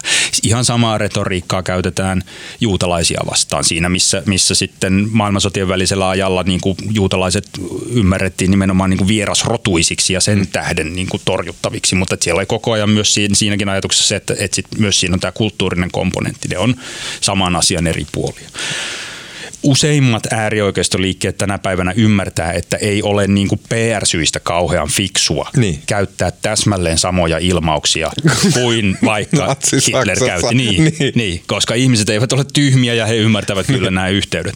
Mutta et sitten, sitten ihan jännittävinä esimerkkeinä voi sanoa, että esimerkiksi Timo Soini viljeli osittain samanlaista retoriikkaa, puhui vanhoista puolueista ja, ja tota, valta, niin. valtamedioista ja Sama systeemimedioista. Joo, siis Joo, Systemparteien oli, oli kansallissosialistinen perus, perusilmaus, jolla viitattiin nimenomaan siis Weimarin koalition takana olleisiin puolueisiin Saksassa, mm. systeemipuolue. Mutta eihän kukaan usko, että Timo Soini mikään niin kuin Ei, mutta hän, hän Se käytti... luppasaukko. Lähinnä oikeistopopulisti, mutta hän käytti, hän näki tilaisuuden ja käytti hyväkseen tätä kieltä, koska se upposi aina. Niin, ja Timo Soinihan kyllä varmasti teki sen niin tieten tahtoa. Juu, juu, juu, juu. ei Timo Soini tyhmä ole. Niin. Ja tota, mutta niin, eksyn aiheesta. Niin, mäkin vähän. No. Se oli viimeinen niin kuin, tavallaan tämä natsi-intelligentsia, mikä nykyään, koska sä oot jossain haastattelussa sanonut, että niillä on olemassa tämmöiset verkostot, mm. on olemassa niin kuin nykyajan näillä äärioikeistolaisilla, ne hengaa samalla foorumeilla. Joo. Joku postaa sinne, että tänään on muotia puhua siitä, että miten islamilainen naiskuva on niin kuin tosi, tosi kyseenalainen meidän länsimaalaisten mielestä. Joo. Niin, ja sitten kaikki toitottaa samaa Joo. omissa maissaan. Joo. Niin et, et onks tämmöisiä? On, mutta se, ne he eivät käkätä ilkeästi jossain synkässä linnassa vuoden huipulla, vaan, vaan tämä on nimenomaan tämmöistä... Kaikki niin mun kielikuvat on niin sarjakuvista revittyä. Tämä on siis itseohjautuvaa hyvin pitkälti tämä, että ei siellä taustalla ole niin kuin jotain hermokeskusta tai aivoja tai jotain, mutta että he, kun sosiaalinen media sen mahdollistaa, niin he jakaa tätä propagandamateriaalia ja hyödyntää sitten myös Venäjän niin kuin länteen kohdistamaa propagandaa hyvin paljon itse, että tota, koska tavoitteet on yhteneväiset niin, niin tota, sen takia sitten saattaa Laura Huhtasaari jakaa rutiininomaisesti näitä kansainvälisen äärioikeiston starojen esimerkiksi twiittauksia. Siinä ei ole niin, Ketä nämä on? No esimerkiksi entinen tota, Infowars Alex Jones mm. ja, ja, ja tota Paul Joseph Watson, joka, jota hän on hyvin paljon jakanut, ja sitten erilaisia sivustoja. Tästä törmätään se. Mun mielestä Alex Jones on läpeänsä huumorihahmo onhan hän sitä varmasti nykyään jo. Onko se kattonut sen YouTubeen? Joo, joo, mutta, mutta, mutta kun ei, ei, tämähän se on, että, että tota, kun ihmisillä voi olla yhtä aikaa niin monta puolta. Mm. Kyllä Alex Jones Sen mä sanon, että se Paul Joseph Watson, mm. se vaikuttaa silleen, että joo, se, se niin on silleen evil. No se on evil edgelord, niin. edgelord tyyppinen, niin. joo, joo, mutta tota noin, niin, et, et, tämä, tämä menee sitten läpi. Se menee läpi monille semmoisille ihmisille, jotka esimerkiksi tiedä sitten näiden, näiden juttujen ja näiden, nä, niin kuin alkuperää. Mm. Niin, niin. niin kuin esimerkiksi Se kaikista teräviä aina. Omat sanasi. ja niin. Okei, hei, sitten toinen kun puhutaan suomalaisesta äärioikeistosta, fasisteista, natseista ja näin, niin siinä on aina semmoinen niin kuin kaari, että tota, se alkaa jostain sieltä historian aamun koitosta. Ja sitten mennään aina, että sitten on Lapuan liike ja sitten on niin kuin, mitä mm. sodan aikana tapahtui natsiyhteydet näin. Ja siellä on se niin kuin, sun tutkimusura keskittyy sinne. Sitten tulee semmoinen niin kuin, tiedätkö, tulee semmoinen niin kuin tyhjä paussi. Hiatus. Joo. Niin, missä niin kuin on täysin mustaa. Joo. Ja sitten taas Ysärillä yhtäkkiä ne pomppaa taas niin kuin suomalainen äärioikeisto esille näiden somali, somali niin kuin, tota, riitojen tai ei mitään mä en tiedä mitä siellä tapahtui. Poltettiin jotain hotelleja ja muita niin kuin väkivallan tekoja. Muun muassa niistä. Somali pakolaisia joo, kohtaan joo, Joensuussa. Joo. Ja sitten siitä päivästä sitten ehkä vuonna 2007 sitten pikkuhiljaa Jussi halla blogi rupesi niin kuin saamaan sanotaan niin kuin kansallista huomiota. Mm. Ja silloin taas tämä tematiikka rupesi olemaan silleen niin kuin isosti luupin alla. Niin puhutaan tästä niin kuin koko kaaresta ja Joo. yritetään vähän niin kuin täyttää niitä aukkokohtia siellä. Joo. Joo, meidän täytyy lähteä liikkeelle. Me oltiin Ranskan vallankumouksessa, se on käsitelty ja sit samassa yhteydessä silloin elettiin valistuksen aikaa. Joo, näin voi sanoa kyllä. Ja sitten tosi on, siis Ylellä on toimittaja Kalle Haatanen, mm-hmm. joka on mhm. Upea tyyppi, aivan no, mahtava tiedän. ohjelma. Mm-hmm. Ja sitten hän, sä olit hänen haastattelussa ja siellä te puhuitte siitä, että äh, niin kun valistuksen aika jollain tavalla niin koko moderni maailma rakennettiin. Että luovuttiin vanhoista usko, uskonnoista ja uskomuksista ja kaikesta typerästä paskasta ja ruvettiin niin kun tutkimaan ja niin kun päättämään tieteen nojalla, että mitä tehtiin. Siitä lähti niin se kehitys. No, no hieman, hieman nyt ehkä. Niin kuin tosi niin. karrikoiden näin. Joo. Mutta et si, kun tuli valistuksen aika, niin sitten tuli tämmöinen asia kuin vastavalistus.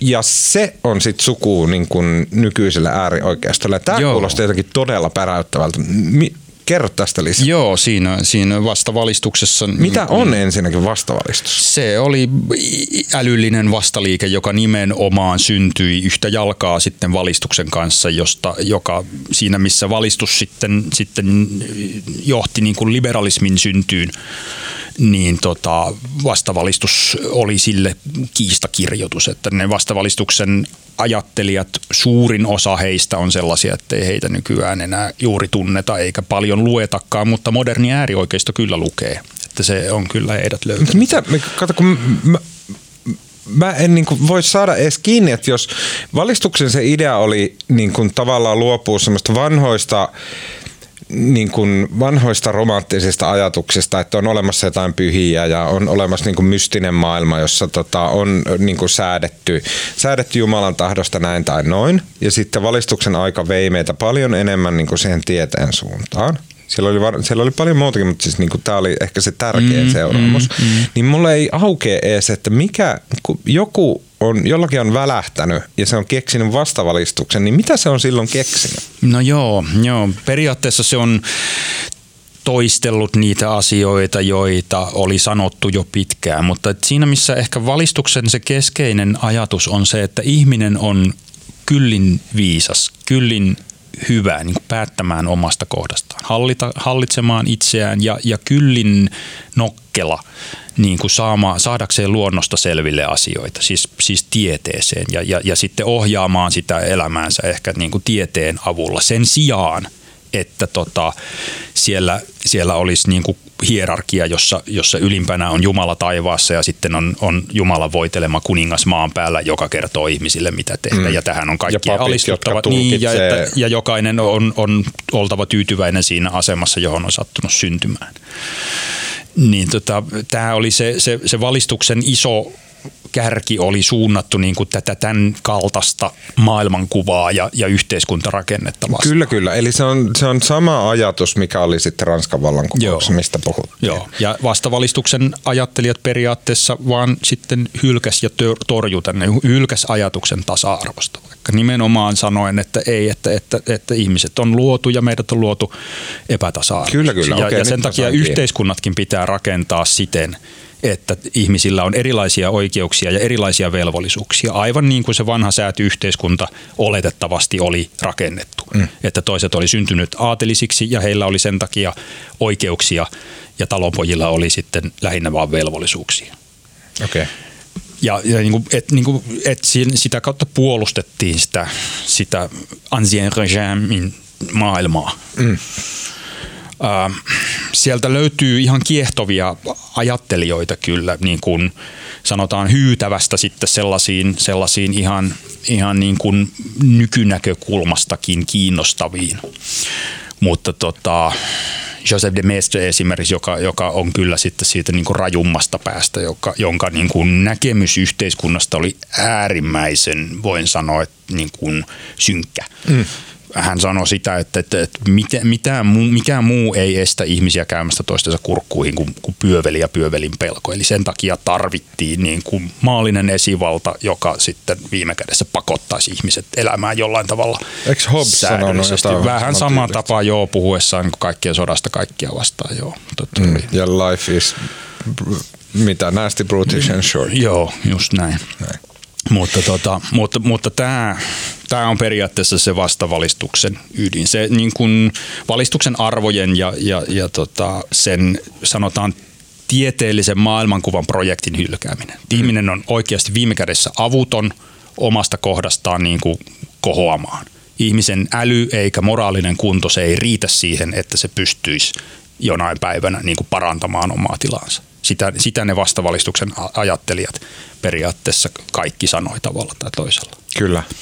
Okei, ja sitten siitä lähtee siis kehityskulku, jolloin, joka johtaa ennen pitkää siihen, että että tota, minne me tullaan seuraavan kerran. Me tullaan 1800-luvun viimeiselle neljännekselle, josta semmoinen tutkija kuin Zev Sternhell on, on argumentoidut, se on, se on eurooppalaisen fasismin syntyaika siitä huolimatta, että tätä sanaa ei kukaan vielä käyttänyt eikä, eikä tuntenut, mutta että, että hän on sanonut, että, että siellä niin kuin hän on tutkinut erityisesti niin kuin ranskalaista poliittista keskustelua siltä ajalta ja sanonut, että se, ne, ne fasismin niin kuin kaikki rakennuspalikat oli kohdallaan sitten kun tullaan 1900-luvulla. Eli miksi ne oli just siellä? Mitä siellä tapahtui silloin?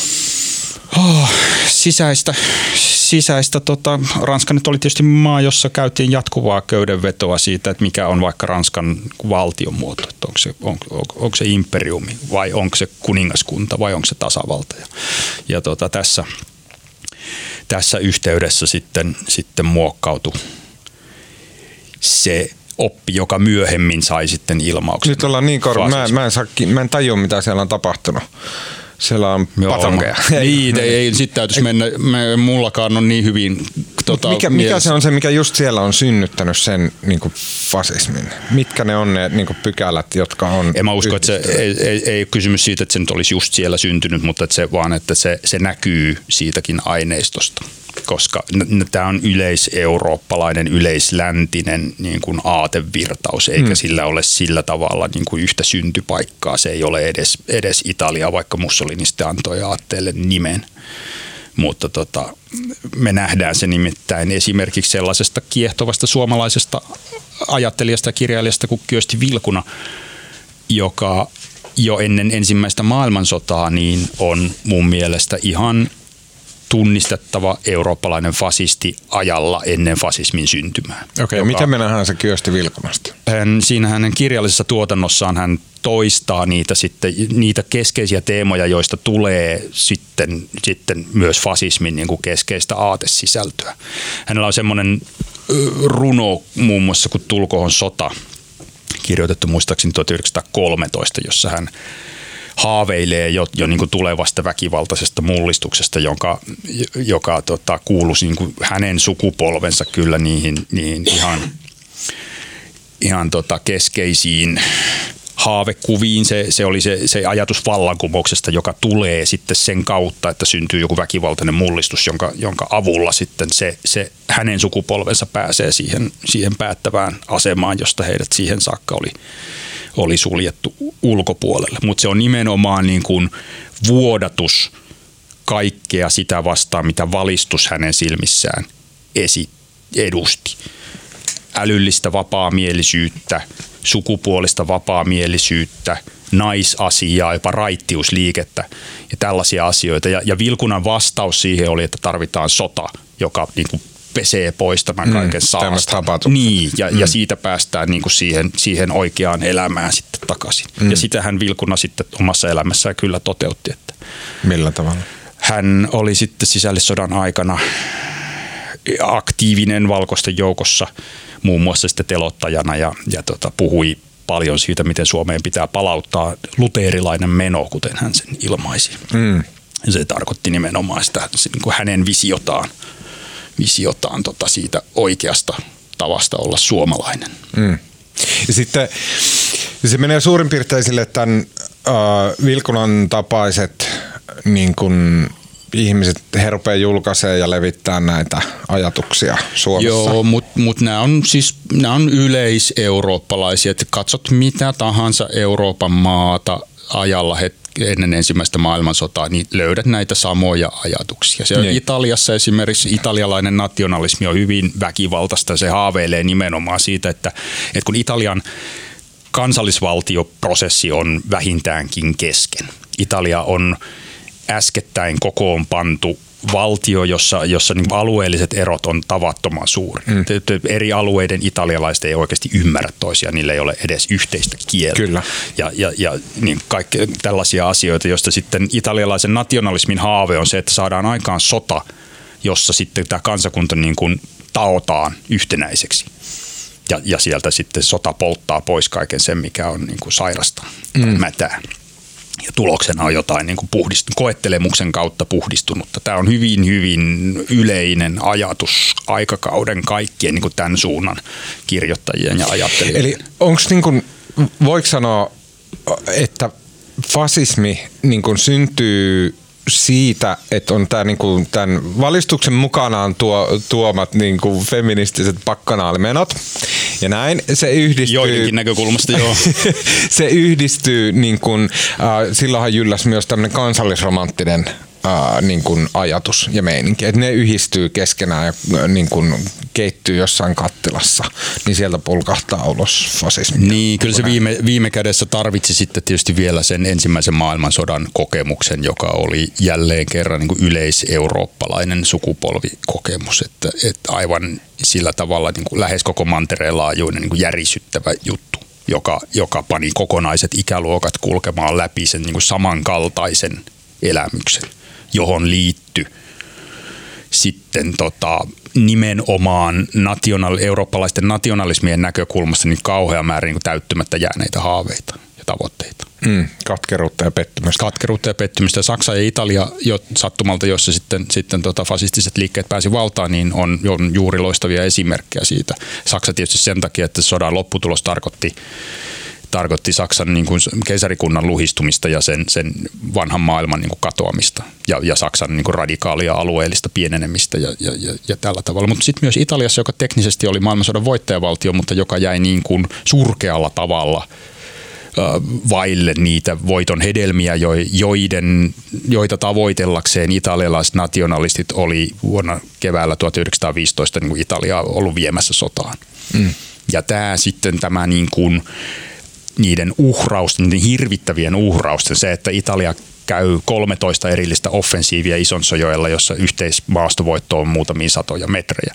Ja sinne niin kuin kaatuu suulleen italialaisen nuorison niin kuin polvi toisensa jälkeen melkein niin että sen, sen, siitä ei seuraakaan sitä palkintoa, joka oli, jonka italialaiset nationalistit oli kyllä hahmotellut joka on ennen sotia siitä, siitä oikeasta Italiasta, sitä mitä sen pitäisi mm. olla. Että se pitäisi hallita muun muassa sitten Dalmatian rannikkoa ja, ja tällaisia paikkoja. Mulla ei mitään ajua, missä on Dalmatian rannikko. Siis Adriameren se, se toinen ranta, josta tuli sitten osa Jugoslaviaa. No niin just, joo.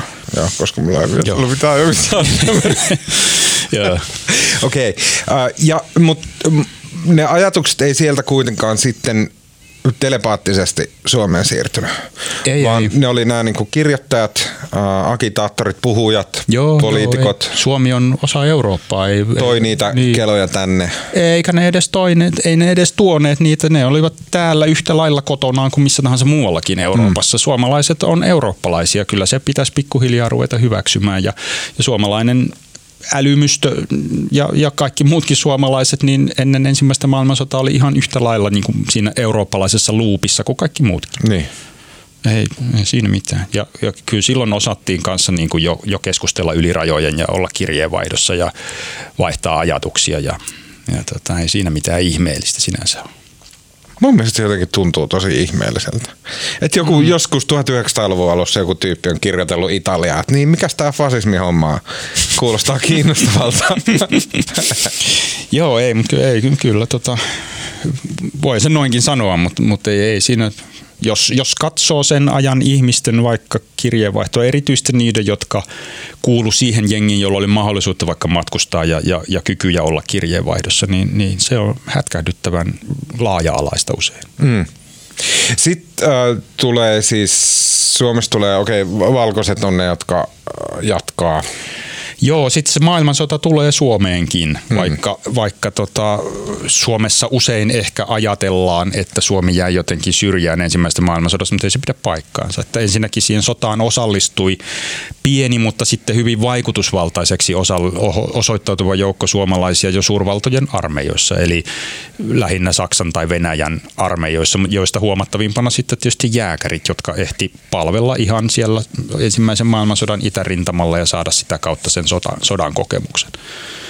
Ja sen jälkeen sitten tota, so, sota jatkui keväällä 18 kevät-talvella Suomessa sitten sisällissotana, joka viimeistään toi sitten niin kuin valtavan joukon suomalaisia sen sotakokemuksen piiriin. Mm. Erityisesti kun valkoiset pani sitten hallitsemallaan alueella toimeen asevelvollisuuden, eli, eli sieltä tuli sitten, ei, ei niin kuin kysytty. Et, niin, ei tarvitse olla mikään kiihko niin, sotamielinen, vaan... Niin, valkoista armeista tuli ihmiset. massa-armeija sillä tavalla, että, että se, että se perustui, perustui tähän. Ja, ja, tota, ja sitten vielä viimeisenä ilmiönä nämä niin sanotut heimosodat, jossa sitten sellaiset, usein sellaiset nuoret miehet, jotka ei olleet ehtineet sisällissotaan mukaan, mutta jotka palavasti halusivat sitä niin kuin rintamamiehuuden tuovaa sodan kokemusta, niin, niin lähti sitten vielä Suomen lähialueille sotimaan. Ja näistä koostuu sitten suomalainen sotasukupolvi, joka, joka kyllä tota, ihan samat piirteet näyttää itsessään kuin, kuin eurooppalaiset serkkunsa, eli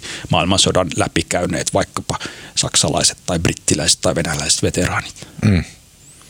Oliko tässä vaiheessa, sit kun oli maailmansota käyty läpi ja sitten nämä niin oikeistolaiset äh, veteraanit ja muut, kuin, niin kuin aatteellista sen jälkeen se oli se heidän puuhansa. Koska siinä kuitenkin on semmoinen järkytys kuin maailmansota. Niin kuvittelisi, että se, niin kuin, tiedätkö, että se karistaa kaikki haihatukset ihmisten päistä. Joo, jotkut sitten, Niin, sitten sit loppuu niin kuin turha fasisteilu, koska tämä on aivan, aivan mielipuolista. Niin, silloin varmaan senkin sellaista, mutta sanotaan, että sitten sen kaikkein valkoisimman joukon valkoisista, niin niiden mielestä sitten sen sisällissodan lopputuloksen täytyy johtaa sen, myös sen valkoisen Suomen syntyyn. Ja heille oli niin kuin katkera pettymys se, että se vielä sodan aikana niin yhtenäiseltä vaikuttanut valkoisten joukko niin osoittautuikin heti sodan päätyttyä niin kuin hyvinkin hmm. eri seuraiseksi tietysti sen takia, että siellä, siellä oli intressiryhmiä, joilla, joilla ei ollutkaan kauhean paljon yhteistä ja sieltä lähdettiin, maalaisliitto lähtikin ajamaan jotain tasavallan asiaa niin. sitten ja, ja, ja tota, niin, niin. Se, niin ja, ja, ja, että sitten sitä, sitä niin kuin valkoista vallankumousta ei tullutkaan ja nämä, tämän joukon jäsenet tyypillisesti kuvasi sitä kokemusta siten, että se, se niin kuin vapaussota jäi kesken. Mm. Ei, et se jäi puolitiehen. Et sit se, se, sitä Suomea, jota lähdettiin synnyttämään, niin sitä ei tullutkaan. Ja siellä taustalla on kyllä ihan selkeä katkeruus myös niin kuin niitä valkoisia kohtaan, jotka ei sitten seisseetkään enää siinä rintamassa, joille riittikin se, se Suomen tasavalta, mm. joka sitten kesällä 1919 oli viimein tosiasia. Eli siihen niin kuin suomalaisen äärioikeiston historian kuuluu semmoinen niin kuin jännä niin kuin katkeroituminen siinä paikassa, minkä ehkä niin kuin loppusuomi ajattelee, että se on Suomen yksi hienompia asioita. Että sisällissodan jälkeen paiskattiin kättä ja ruvettiin yhdessä hommiin. Joo. Niin sitten siinä on jäänyt se pieni, niin kuin, niin kuin pieni porukka, joka on katsonut sitä touhua, että nämä on pettureita. Näin täsmälleen voi sanoa. Ja ihan samalla tavalla, Saksa on hyvä vertailukohta tässä, että et, et siellä sitten äh, sosiaalidemokraattien johdolla, mutta siinä oli mukana muitakin suuria puolueita, niin synnytettiin sitten Weimarin tasavalta, Saksan tasavalta, joka, joka sitten oli niin kuin hyvin suurelle osalle saksalaisia niin kuin se, se vastaus, että, että loistavaa, että, että sodan kärsimysten jälkeen niin saatiin jotain parempaa. Mm. Mutta sitten sinne niin kuin ympärille jäi valtava joukko toisia saksalaisia, jotka eri syistä niin kuin ei ikinä tunnustaneet koko tasavaltaa edes niin kuin legitiimiksi ja, ja, ja näitä, näitä ihmisiä ei välttämättä niin kuin kovin moni tekijä yhdistänyt, mutta, mutta oleellista oli se, että siellä oli niin kuin iso joukko väkeä, joka oli äärimmäisen katkera niin kuin siitä lopputuloksesta. Ja, ja sitten tästä joukosta kyllä löytyi myös sitten myöhemmät NSDAPn kannattajat. Mikä? Siis Saksan kansallissosialistisen työ, työväen puolueen. Joo. Mm. Okei, okay. ja sitten äh, sit tuleekin jo toinen maailmasta. Niin, no voi sitten siinä tietysti välissä on sellainen asia kuin fasistien valtaan nousu Italiassa, joka, hmm. joka on sillä tavalla... Mä liitän sen niin kuin toiseen maailmastaan. Okei, mutta se, ei, se on 20-luvun asia. Sä oot meistä historiaa. Joo. Mä oon vaan idiootti. Joo, ei tä... et, et se on se niin kuin, se on pitkän aikaa se aivan niin kuin keskeisin toivon majakka sitten niille, joista tulee omissa maissaan fasisteja. Se, että, että Mussolini onnistuu tämmöisellä niin kuin uhkailu voimapolitiikallaan ei itse asiassa toteuttamaan kyllä ihan täydellistä vallankumousta Italiassa, koska hänestä tulee ensin vaan pääministeri ja, ja, ja, Italiassa on niin voimakkaita intressiryhmiä, jotka ei ikinä mahdollista Mussolinin niin ennen kuin sitten myöhemmin – mutta kuitenkin se on niin kuin järisyttävä esimerkki siitä, että tämmöinen maailmansodan veteraanien henkeyttämä liike väkivallalla tulee sieltä, murskaa italialaisen sosialismin ja ammattiyhdistysliikkeen ja tota, ottaa ainakin symbolisesti poliittisen vallan. Mm. Ja tästä tuli se, se, se, esimerkiksi suomalaisissa fasisteissa se näkyy aivan selvästi, että silloin niin kauan kunnes Hitler nousee valtaan Saksassa, niin he nimenomaan nimittäivät itseään fasisteiksi.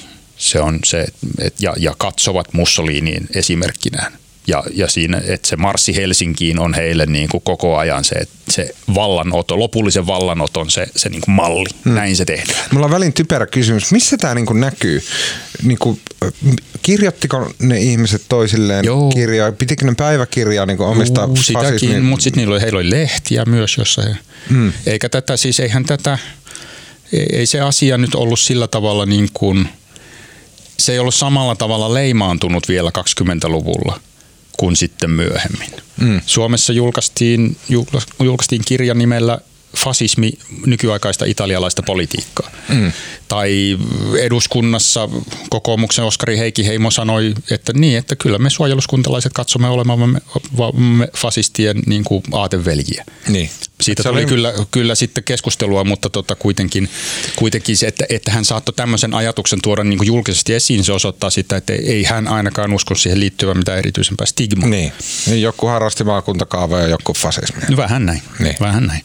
Ja sitten jos oikeasti, jos katsoo vielä vähän myöhemmin niin kuin sitä suuren lamakauden ajan länttä, niin siellä oli varsin niin kuin iso yhteisymmärrys siitä, että, että liberaalidemokratia ainakin on epäonnistunut. Että se ei ole kyennyt niin kuin takaamaan sitä taloudellista hyvinvointia ja, ja perusturvallisuutta, joka et sieltä osa, osa äärioikeistostakin katsoi oikeasti Neuvostoliittoon ja sanoi, että, että okei, että, että, että on tuossa Stalinissa niin kuin jotain hyvääkin, tai se on jollain tavalla ihailtava, mm. koska se on niin kuin rautanyrkillä niin. pannut siellä. Se on pystyy. se auktoriteettiusko, joka tässä selkeästi joo. on teema niin kuin joo, joo, joo. sinne Ranskan vallankumoukseen Mutta sitten myös katsottiin niin kuin Rooseveltin New Dealiin Yhdysvalloissa, että siinä on niin kuin malli uudesta yhteiskunnasta, joka ei ole enää – liberaali demokratia puhtaasti eikä, eikä varsinkaan niin kuin markkinatalous. Että jotain muuta tarvitaan. Mm. Italialaisten fasistien vastaus oli korporatistinen yhteiskunta ja ne sen korporatiivisen mallin mielellään näki sitten muun muassa New Dealissa. Mutta et se, sit se johti osa myös kyllä niin kuin vastahakoisesti ihailemaan Neuvostoliittoa, mm. koska siellä oli niin kuin tehty se, mikä pitää tehdä. Kyllä, kyllä. Surkeilematta turhia. Ja sitten tuli Hitler, ja tu, sitten tullaan niinku tavallaan äärioikeasta osalta siihen, mikä on kaikki, siis tavallaan kaikista tutuinta ihmisistä, joo, että okei, että ne joo, tunnistaa, että okei, joo, this, joo, this is the shit. Joo, että et se tietysti kansallissosialistit oli mestarillisia niin kuin julkisuuden hallitsijoita ja sen oman kuvansa luojia ja muokkaajia. Että he ymmärsi niin kuin alusta asti se, miten tärkeää on vaikka visuaalisuus ja, ja miten tärkeää on hallita niitä teknologisia välineitä, joilla voidaan saavuttaa niin suuri joukko ihmisiä, nimenomaan radiota.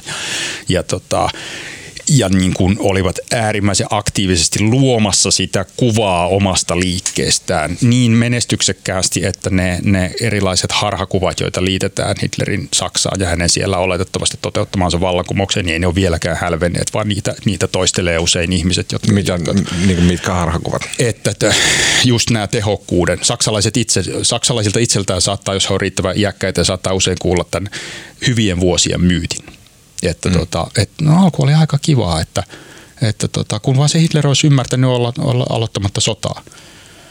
Et, et Saksassa koettiin mukamas joku, joku tota, valtava talousnousu Hitlerin ansiosta, että Hitler löysi kaikille työpaikan ja kaikkia mm. tämmöisiä asioita, jotka ei pidä paikkaansa, mutta joita hallinto äärimmäisen aggressiivisesti markkinoi silloin niin propagandassa kautta. Mm. Mutta miten tämä näkyy sitten Suomessa? Kaikki rupesi fanittaa Hitleriä. Ja... Ei ruvennut kaikki suinkaan, suinkaan mutta tota, sanotaan, että suomalaiset fasistit rupes kyllä melkein yhdessä yössä. Että Mussolini ei ollut enää mitään. Ei ollut joo, että he, he rupes kaikki kansallissosialisteiksi. Tuolivieriporukka. joo, no ei, se, ne otettiin vaan niin menestyksekäs malli tietysti. Mm. Et sitä, sitähän se oli. Mutta se suomalaisen Lapua liikkeen jälkeen se, se suomalaisen fasismin kenttä oli kyllä jatkuvasti koko 30-luvun jälkeen ajan niin kuin aivan pirstaleinen ja, mm. ja sellaisena sitten pysyi kyllä sotaan saakka. Mm. Mä yritän nyt hyppiä tämän sodan yli mm-hmm. ja päästä siihen, missä on, niin kuin rupeaa olemaan aukkoja. Sitten sit, okei, okay, käydään toinen maailmansota.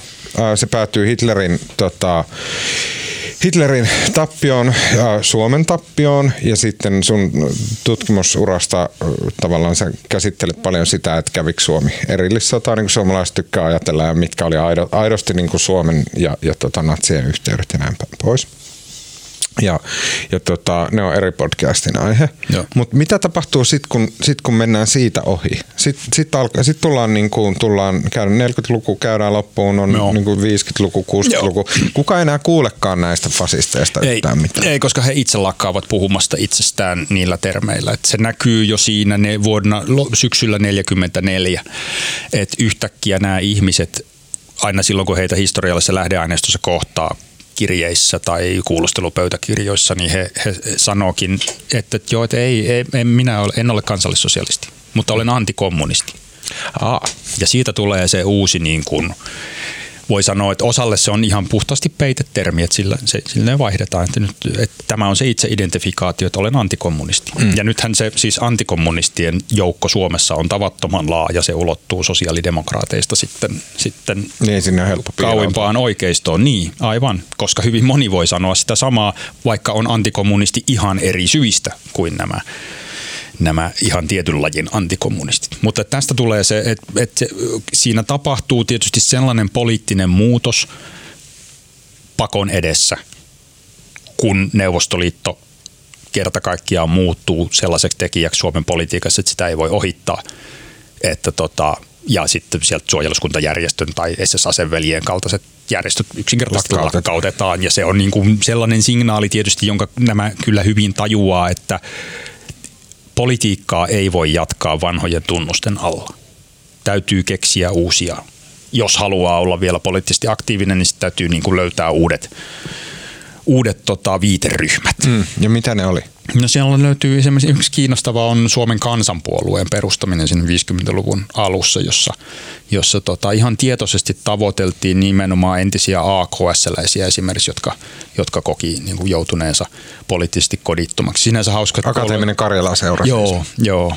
Puolue ihan hauskasti kyllä oli, oli käytännössä edistys, vanhan edistyspuolueen jatkaja, siis liberaalin puolueen jatkaja, mutta mm. et, et siinä, siinä niin kuin, puolueohjelmastakin näkee, että se kirjoitettiin silleen, että sinne saattoi niin kuin, että tulkaa minun tyköni. Mutta se oli tietysti vain yksi näistä puolueviritelmistä. Että kyllähän sitten se kaikkein taipumattomin äärioikeisto jatkoi silleen, voi sanoa puoliksi maan alla näissä erilaisissa ei-julkisissa yhteenliittymissä, mutta sitten kyllä niin kuin julkisuudessa ei voinut puhua sitä samaa kieltä ja sen takia sitten, sitten just se, ne katoaa myös historian tutkijan näkökulmasta, koska sitten se, se lähdeaineisto ei enää olekaan selvää, että, mm. että joutuu sitten seuraamaan yksilöitä, mutta kun siitäkään ei voi olla varmaa, etteikö ihmisen poliittiset mielipiteet ihan oikeasti ole muuttuneet, niin kuin ihmisille kyllä hyvin, hyvin usein käy, että, mm. että tota, niin sen takia se kuva muuttuu epämääräiseksi. Miten tässä vaiheessa, kun nyt ollaan menossa jossain 50-luvun, 60-luvun Suomessa, 70-luvunkin Suomessa, ja et, et on sillä tavalla, että okei, okay, Neuvostoliitto on niin kuin lakkauttanut Suomesta kaikki fasistiset järjestöt. Sitten osa niin kuin vähän puolueen harrastelee siellä on täällä, mutta sitten ne niin kuin hardcore-tyypit, ne, ne niin kuin jossain, niillä jossain, jossain rannikolla on navettoja, jossa ne pitää kokoontumisia. Niin, että tarvitsen navettaa riittää olohuone Helsingissä, että, että niin. siellä kokoontuu epämuodollinen piiri luotettuja ihmisiä ja, niin. ja sitten voidaan neljän seinän sisällä keskustella. Niin kuin. Mitä he silloin sillä fasismillaan niin kuin ha- havitteli? Mitä he silloin niin kuin vastusti? Sanotaan 60-70-luvun Suomessa. Mikä se oli se niin kuin palava voima? Oliko se edelleen niin kuin tasa-arvon ja, ja sen niin kuin vähän hierarkkisen yhteiskunnan vastustaminen, sukupuolten tasa-arvon vastustaminen? Siis tämä, mikä niin kuin on kulkenut koko ajan, vai oliko se, niin kuin, oliko se Neuvostoliitto tullut tilalle vai mitä siinä on? Joo, kyllä mä sanoisin näin, että se Neuvostoliitto ja sitten suomalaisen kommunismin, suomalaisen äärivasemmiston vastustus tuli sieltä niin kuin ihan teemaksi numero yksi. Että tota, se on tietysti, sekin on sillä tavalla epämääräinen asia, että kun, kun käytännössä suomalaisen yhteiskunnan koko sodan jälkeinen valtavirta oli antikommunistista sosiaalidemokraateista lähtien, tai ainakin sosiaalidemokraattien siitä pääjoukosta lähtien, niin, niin sitten sitten täytyy niin kuin miettiä, että mitä se tarkoittaa heidän kohdallaan se, se antikommunismi, mutta, mutta kyllä he löysi niin kuin Neuvostoliitosta ja nimenomaan suomalaista kommunisteista itselleen varmaan sen kaikkein ö, motivoivimman vihollisen. Hmm. Ja että sitä niin kuin tavalla tai toisella piti sitten vastustaa. Ja samalla luoda sitten semmoisia niin kestäviä katkeruuden lähteitä vaikkapa siitä jaksosta heti sodan jälkeen 40-luvulla, kun kommunistit hetkellisesti oli, oli hyvinkin vaikutusvaltaisessa asemassa suomalaisessa yhteiskunnassa valvontakomission maassaolo aikana. Että tota, että se on jännä, että, että tämä esimerkiksi niin kuin punaisen valpon se varsin lyhyeksi jäänyt vaihe niin kummittelee edelleen kyllä näissä muistelmissa sellaisena niin kuin äärimmäisen epäoikeudenmukaisuuden, niin kuin nurin päin kääntyneen maailman ja nurin niskoin kääntyneen yhteiskuntajärjestyksen niin vaiheena. Mm. Miten, tämä on nyt omituinen kysymys, mä kysyn silti. Miten nämä ihmiset silloin ajatteli, niin kuin, ajatteliko, että he ovat fasisteja? Koska tuntuu, että se niin toisen maailmansodan jälkeen, että se on niin kuin, se tuntuu sillä niin kuin hassulta, että okei, että, että tässä oli tämä Hitler ja tässä oli tämä Mussolini ja että, että niin kuin pataan tuli ja niin kuin kamaluuksia tapahtui ja että tämä homma ei toiminut ollenkaan. Mutta että mäpä harrastan tätä fa- fasismia edelleen. Vai että oliko se niin kuin, että, että se oli selkeästi sama ajatus, mutta se muokkaantui niin kuin vaikka suomalaisuus? Joo, mä sanoisin, että tätä jälkimmäistä, että jos katsoo vaikka Bertil Griepenbergia, joka oli, oli 30-luvun varmasti niin kuin huomattavin suomalainen fasistinen runoilija. Niin kyllähän hän sitten heti, heti sodan jälkeen, niin se hänen niin kuin puolustuksensa oli se, että joo, että, että tosiasiat oli tietysti pakko tunnustaa, että se kävi näin. Mutta sitten samalla alkoi myös se selektiivinen unohtaminen, että Griepenberg oli muun muassa pitänyt harrastuksenaan laatia listoja teloitettavista sitten, kun tulee fasistinen vallankumous Suomeen. Hmm tämmöisistä ei, niitä ei muisteltu enää, vaan sitten hän niin kuin poimi sieltä niin kuin ne asiat, joita, joiden uskoi olevan edelleen niin kuin kurantteja. Erityisesti siis just niin kuin kommunismin vastaisuus. Et sit se, useimmilla varmaan se itse ymmärrys muokkautui sellaiseksi, että enhän minä ole fasisti koskaan ollutkaan. Mutta minä olen ollut kommunismin vastainen niin kuin johdonmukaisesti ja, ja hyvästä syystä, että katsokaa, että minkälainen hirmuvalta se on. Hmm. Ja tota, tällä ei tietysti ole mitään tekemistä niin liberaalin kommunismin vastaisuuden kanssa, mutta, mutta tota, se, jokainenhan joutuu laatimaan jonkun kertomuksen, jolla on jotenkin sinut menneisyytensä kanssa. Ja kyllä vaikuttaa siltä, että tota, tämä hyvin monelle oli se, että ei sieltä juuri löydy esimerkkejä ihmisistä, joka olisi niin kuin todennut, että ei hitsi, että tulinpa olleekin väärässä oikein kunnolla. Se ei ole jotenkin yleinen piirre. Niin ei se ihmisille kovin niin. yleistä ole. Että kyllä sitä yleensä jotenkin koitetaan sitten selitellä, että niin. olin kuitenkin oikeassa niin kuin tässä suuressa linjassa niin. koko ajan. Niin. Okei, okay, ja sitten edetään, varmaan seuraava, seuraava etappi on sitten 90-luvun alku. Joo, sieltä... sieltä... Sitten se alkaa liittyä maahanmuuttoon tämä. Joo, mutta ensin se alkaa liittyä kyllä sitten ruotsin kielen asemaan myös Suomessa. Et sieltähän, sieltä tulee tämä koko ajan siellä pinnan alla kuplimassa olleen niin, kuin, niin sanotusti kansallismielisen nuorison niin kuin, tota, ruotsin kielen vastaisuus ja tämä pakkoruotsin vastustaminen ja se, että ne vallataan suomalaisuuden liitto vaikka, josta sitten, sitten tulevat, osa tulevia perussuomalaisten aktiiveja niin kuin siinä, siinä tuota, poliittiset maitohampaat puhkeaa ja, mm. ja tota, tämmöisiä. Ja sitten sit sieltä tulee, joo, sitten sieltä tulee tietysti Somalian pakolaisuus, joka on semmoinen niin kuin teema, jonka ympärille saa kehitettyä kyllä, kyllä muukalaisvastaista retoriikkaa. Mutta se on vielä niin kuin, että silloin ehkä sen niin kuin poliittista potentiaalia ei oikein kukaan ole havainnut vielä siinä. Että, että sit se niin se on vähän semmoista niin kuin marginaali niin, rasismia, niin, niin. Että, että, että, että joo, niin Kari Suomalaisen linjan muutoksesta näkyy hyvin se, että kun oli mm. siirrytty, siirrytty sitten eläkkeelle, niin sitten saattoi piirroksessa sanoa, mitä oikeasti ajatteli. Ja, ja nehän on täynnä semmoinen aika tympeitä kyllä, että niin. ne toistaa näitä kaikkia niin kuin, rasistisia. Se on, niin, somalit tulee loisimaan ja joo, kukkahat ja, tytärit ottaa riemukiljoja vastaan. Joo, ja kehitysapu menee niin kuin jollekin Eläkeläisten hampaisiin asti aseistautuneille afrikkalaisille mm. diktaattorille tätä näin. Ihan mm. tätä. Ja sitten sen perään tuli äh, oikeastaan Euroopan unionin liittyminen. Sekin tulee sieltä, joo. Joka oli jollain tapaa tämmöinen eliittien pro, projekti ja sitten osa tämmöistä niin kuin globalisaatiota. Koska nyt meillä rupeaa niin. olemaan vähän niin kuin kaikki elementit kasassa, että mitä niin kuin äärioikeisto Suomessa on nyt. Että jos Joo. meillä on niin kuin se rasismi, sitten ruotsin kielen vastustaminen, eliitin vastustaminen ja sitten globalismin vastustaminen. Joo, Joo mutta et sekään se, se, se suhde Eurooppaan ei ole niin yksioikoinen sillä tavalla, että, että kyllä, että jos katsoo vaikka kansallissosialistien retoriikkaa aikana, niin sehän oli äärimmäisen, he ei muusta puhuneetkaan kuin Euroopasta. Se tarkoitti tietysti Eurooppaa, joka, joka olisi sitten yhtenäinen niin kuin Saksan johdolla, mutta kyllä siellä niin kuin vahva tämmöinen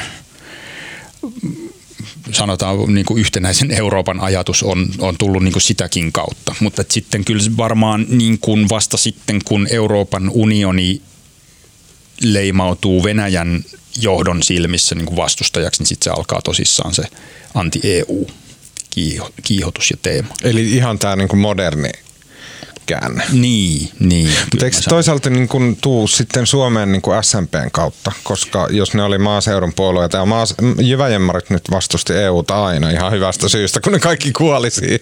Joo, mutta se semmoinen nimenomaan tämmöinen retoriikka, jossa EU on sitten joku kansojen vankila ja, ja niin, niin se on kyllä, kyllä tota, se motivaatiopohja on toinen ja se mm. tulee mun mielestä kyllä ihan sieltä, että Venäjän, Venäjän johto on, on päättänyt tota, tietysti EU on sille poliittisesti hankala asia, koska se yhtenäistää Euroopan ja Venäjä paljon mieluummin olisi tekemissä hajanaisen Euroopan kanssa, jossa mm. jokainen valtio edustaisi vain itseään, niin tota, se tulee kyllä sitten ihan sieltä. Mm. Ja nyt ollaan tässä päivässä? Ollut. Nyt ollaan tässä päivässä, joo. Okei. Okay. Perussuomalaisissa. Perussuomalaisissa, joo. Koko tämä kaari sitten Suomessa ja itse asiassa aika paljon Euroopassa se kanavoituu parlamentaarisesti. Joo. Olisiko ollut olemassa semmoinen vaihtoehto, missä nämä niin kuin äärioikeisto ajatukset, ne, ne pysyy niin kuin tämän establishmentin ulkopuolella? Että ne pysyy niinku radi- semmoisen niinku suulaiskineinä. Joo, oli siis koko kylmän sodan ajan tietysti. Että, että niin, et, et, mutta et nykyään, koska ny, nythän kävi silleen, että, että se niinku oikeasta radikalismi kanavoitu sitten niin kuin tonne Arkadianmäelle Suomessakin. Okei, okay, tästä siis totta kai perussuomalaiset itse on eri mieltä. Että niin kuin, totta kai. Näin, mutta et, et, voiko sitä ajatella, että se on hyvä asia? No tuota, en mä kyllä nyt oikein keksi millä Jos tavalla vaihtoehtona on, on se, että et, et niin kun suomalainen radikalismi on sitä, että maiharit jalassa tuolla potkitaan jengiä, vai että, että meillä on sitten niinku, niinku halla perussuomalaiset tekemässä maahanmuuttolinjauksia? Niin tämä on siis joku niinku varaventtiiliteoria, että, mä en jota he itse viljelee kyllä, että, että pitää saada vaikka sosiaalisessa mediassa sanoa ihan mitä tahansa, koska se on varaventtiili, että muuten se kanavoituisi teoiksi sitten se, se viha. Hmm.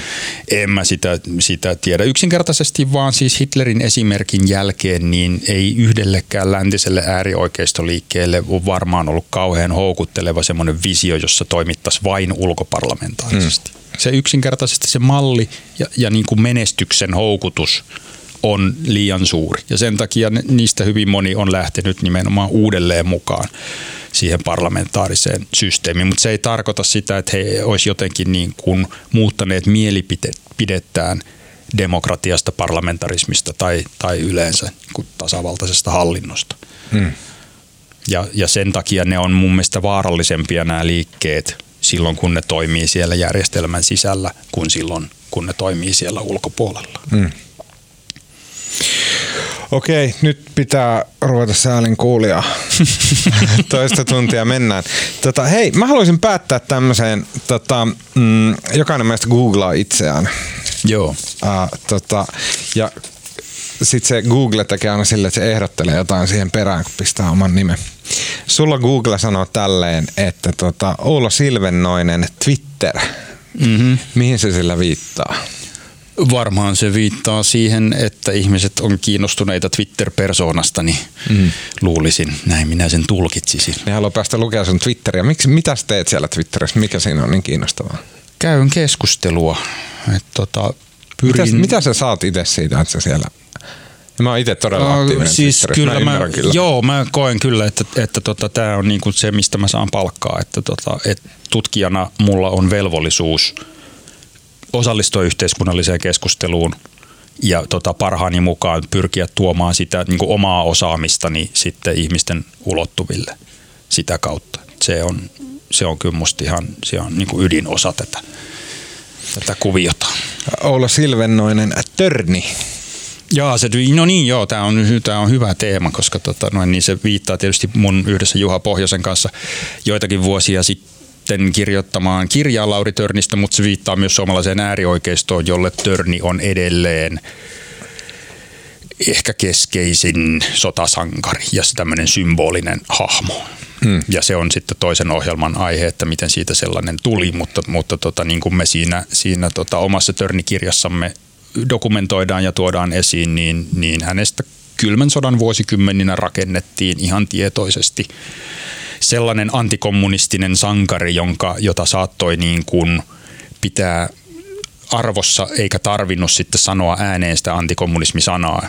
Ja tota, sen takia hänestä tuli semmoinen niin kuin niche-julkis, mm. joka nousi sitten Neuvostoliiton romahtamisen jälkeen tai nostettiin sitten niin kuin ihan, ihan mm. kansakunnan yleiseen tietoisuuteen. Niin, se on tämmöistä kuvain kaatamista, mitä nämä sun kirjat tekee. Niin, no kyllä se hänen kaltaisen hahmo, joka, joka, jonka julkinen kuva niissä lukuisissa kirjoissa, joita hänestä on kirjoitettu ja, ja, ja siinä kuvassa, jota hän itsekin ympärilleen niin kuin kehräs, niin on perustunut kuitenkin juttuihin ja paisutteluihin ja väärinymmärryksiin, niin kyllä se nyt ansaitsi yhden kriittisen Kyllä. Äh, Oula Silve, Silvennoinen, juutalainen – onko minun sanottava, että antisemitismi on edelleen niin kuin merkittävä teema tietyissä piireissä. Että, että kyllä siellä suomalaisen äärioikeiston piirissä elää vahvasti uskomus, että minä olen juutalainen. He ei ymmärrä, että Silvennoinen on kelpo laatokan karjalainen nimi. Erikoista. Joo. Olla Silvennoinen apuraha. No se liittyy, liittyy varmaan tähän uusimpaan uusimpaan. Akatemia. Haluan kaikille huomauttaa, että en ole saanut apurahaa, olen saanut tutkimusrahoituksen, josta minulle maksetaan kyllä ihan palkka. Miksi tämä holokaustitutkimus on niin jotenkin semmoinen punainen vaate näille perussuomalaisaktiiveille? Että se kahden vuoden takaa kaivetaan jotenkin naftaliinista ja sillä ruvetaan myllyttämään. Ja mä haluan lukea, että esimerkiksi Suomen uutiset on tässä äm, kaksi päivää sitten kirjoittanut jutun, jonka otsikko on, että nyt tutkitaan transtulevaisuutta, rasismia, Afrikan liikkuvia parantajia, rodullistamisen merkitystä ja meemikuvia. Suomen Akatemia rahoittaa. Ja Suomen uutiset on siis Matias Turkkilan tämmöinen pulju, jolla, jolla hän niin kuin käy tätä tämmöistä kulttuurisotaa ja mun mielestä tämä otsikko oli sillä tavalla ja se juttu oli sillä tavalla niin kuin merkityksellinen, että jotenkin Suomen Akatemia on kuitenkin semmoinen niin korkeinta tiedettä edustava instituutio Suomessa. Ja nyt tavallaan se hyökkäys kohdistuu suoraan siihen niin kuin tavallaan parasta, mitä meillä on, niin sitä vastaan hyökätään. Ja sinä oot siinä hyökkäyksessä jotenkin niin kuin se, jota eniten potkitaan. Joo, tässä Jossain täällä oli kysymys. Joo, nyt missä. tuli laaja kysymys. Tämä vaatii vähän pidemmän vastauksen. Viime kädessähän kysymys ei ole minusta tai minun tutkimusaiheesta, niin siinä on laajemmasta asiasta, joka on, on se, että, että perussuomalaisten kaltaiset liikkeet kyllä ymmärtää varsin hyvin sen, että vapaa tiede on viime kädessä heidän vihollisensa. Ja se, he ovat aikaisemminkin hyökänneet tieteentekijöitä vastaan nimenomaan tämän mainitsemasi kulttuurisodan innottaminen. Okei, okay, mutta mut miksi? Miksi sä väität noin, että perussuomalaiset ymmärtää sen, että vapaa tiede on heidän vihollisensa. Ja mä, mä jatkan tuohon, niin että mitä mä tarkoitan tuolla on se, että perussuomalaisissa on kuitenkin niin kuin, Uh, Okei, okay, että Jussi halla hän on niin tieteentekijä itsekin, tohtorismies tavallaan. Ollut. Mm. Näin, ollut, no kuitenkin. Uh, ja sen lisäksi niin perussuomalaisten ja ehkä sen niin moderni oikeiston liepeillä sitten parveilee ihmisiä, joille tiede on niin jotenkin korostetun tärkeää sanotaan niin kuin, uh, semmoisia niin rationalisti-insinööristyyppisiä ihmisiä. Joo, mut, joo, tavallaan joo, mutta ei nämä ihmiset yleensä ole sillä tavalla niin kuin mielenlaadultaan tieteellisiä, että he olisivat kiinnostuneita totuudesta, olipa se sitten minkälainen hyvänsä, vaan he ovat kiinnostuneita vahvistamaan sitä, he, niitä ajatuksia, joita heillä jo entisestään on. Mm. Ja kun, kun tiede ei voi sellaista tehtävää suorittaa, tieteen koko, koko ydin on siinä, että ollaan kriittisiä, eikä viime kädessä kumarreta kenenkään poliittista linjaa. Niin, niin kyllä se tämän ymmärtää, että ennen pitkää sieltä tieteen piiristä tulee joku politologi tai joku muu sanomaan, että hei, että nyt tämä teidän homma klikkaa. Mm. Ja mä oon muun muassa tämän roolin suorittanut sit sanomalla, sanomalla, että perussuomalaiset on puolue ja sehän ei heille ollenkaan käy. Ihan samasta syystä siellä vihataan vapaata mediaa. Mm. He ymmärtää kyllä aivan hyvin sen, että, että tiedon välitys on sellainen asia, joka heidän pitää joko saada hajotettua – sillä tavalla, että sitä ei, siellä, siellä ei ole enää mitään yhtenäistä linjaa ja että kaikki ollaan niin atomisoituneesti erilaisten vasta- ja valemedioiden armoilla. Tai sitten mikä vielä parempaa, ottaa se, se tiedonvälitys niin rautaisesti omaan kontrolliin, niin kuin heidän esikuvansa vaikka Unkarissa mm. ja Venäjällä ovat tehneet. Tämä on se suuri kuvio. Sen jälkeen sitten kysy, voidaan kysyä, että miksi, miksi holokausti erityisesti on teema, joka siellä tota, pörhistää niskahöyheniä, niin, niin tota, sitten me tullaan lähemmäs niin kuin äärioikeiston perinteisiä puheenaiheita, joista yksi on, on kyllä sitten ihan suoraan antisemitismi, että, että se vaan niin kuin, ei tunnu sopivan, että näitä asioita käsitellään kriittisesti ja julkisesti. Okei, perussuomalaiset itse sanoo sen sillä tavalla, että et, et tota, miksi annetaan lähes puoli miljoonaa euroa holokaustitutkimukselle Suomessa. Ja niin kun, että eikö maailmalla ole tehty holokausti tutkimusta ja tarpeeksi, mikä on ihan älytön väite kyllä, koska se on nimenomaan Suomen ja holokaustin välinen tutkimus, mutta kuitenkin, että he ainakin yrittää tällä tavalla niin kuin sitä perustella. Joo, ei se ole mikään perustelu, että maailmalla tehdään holokaustitutkimusta paljon juuri siitä syystä, että se on kaikkea muuta kuin loppuun tutkittu aihe. Niin ei siihen voi sen, sen niin kuin selkeämpää vastausta antaa. Täysin, täysin avuton, avuton yritys esittää jotakin niin kuin kriittisyyttä. Mitä sä toivot, että sä tällä tutkimuksella sitten niin kuin löydät? Se on tietenkin tyhmä kysymys, koska mm. tutkija löytää sen, mitä löytää, eikä välttämättä toivo, mutta jotain tarkoitusperiä sulla varmaan. Joo, siis Suomi on, Suomi on holokaustin tutkimuksessa yksi viimeisiä valkoisia läikkiä. Siis Saksan rinnalla taistellut maa, josta ei ole olemassa kansainvälisellä kielellä eikä kyllä millään muullakaan kielellä, niin yleisesitystä siitä, että mikä oli vaikka Suomen valtion osa holokaustissa. Minkälaisia asioita täällä tapahtui ja miksi. Mm. Ja tässä on niin kuin ilmeinen tiedollinen aukko, joka mun mielestä on, on korkea aika täyttää. Mm. Ja, ja Suomi on silläkin tavalla jännä, jännä alue, että, että meillä on, on Neuvostoliiton romahtamisesta on näin kauan ja tätä ei niin kuin vieläkään ole tehty, niin sen takia mun mielestä on, on, on korkea aika. Mm. Miksi ylipäätänsä, miksi toi tiede, niin kun, miksi se on nyt polarisoitumassa Suomessa just nyt? Perussuomalaisten koko retoriikka nojaa siihen, että Suomi valtiona, siis Suomen tasavalta, se liberaali demokratia, joka Suomi on ollut viimeistään toisen maailmansodan jälkeen, niin se on mätä. Se täytyy jollain tavalla niin kuin kumota. Ja sen takia he hyökkää käytännössä kaikkia valtion instituutioita vastaan. He on mm. hyökänneet poliisia vastaan, he on hyökänneet tiedemaailmaa vastaan, he on hyökänneet kirkkoa vastaan, he on hyökänneet mediaa vastaan. Tietysti se on ehkä heidän niin kuin vanhin vihollisensa, jonka, jonka tota, tuhoamisesta tai haltuunsa ottamisesta he haaveilee joka päivä. Ja tiedemaailma on tässä nyt sitten vaan vaan yksi osa, mutta se on ihan selvää, että niin kauan kun akateemisesta maailmasta kuuluu ääniä, jotka on puolueen tavoitteiden suhteen niin poikkipuolisia tai, tai kriittisiä puolueen suhteen, ne täytyy vaientaa. Ja heidän taktiikkansa kaikkien kohdalla on siis käyttää koulukiusaamisen menetelmiä. Käydään isolla porukalla haukkumaan juuri sinua siinä toivossa, että tota, panet suusi kiinni.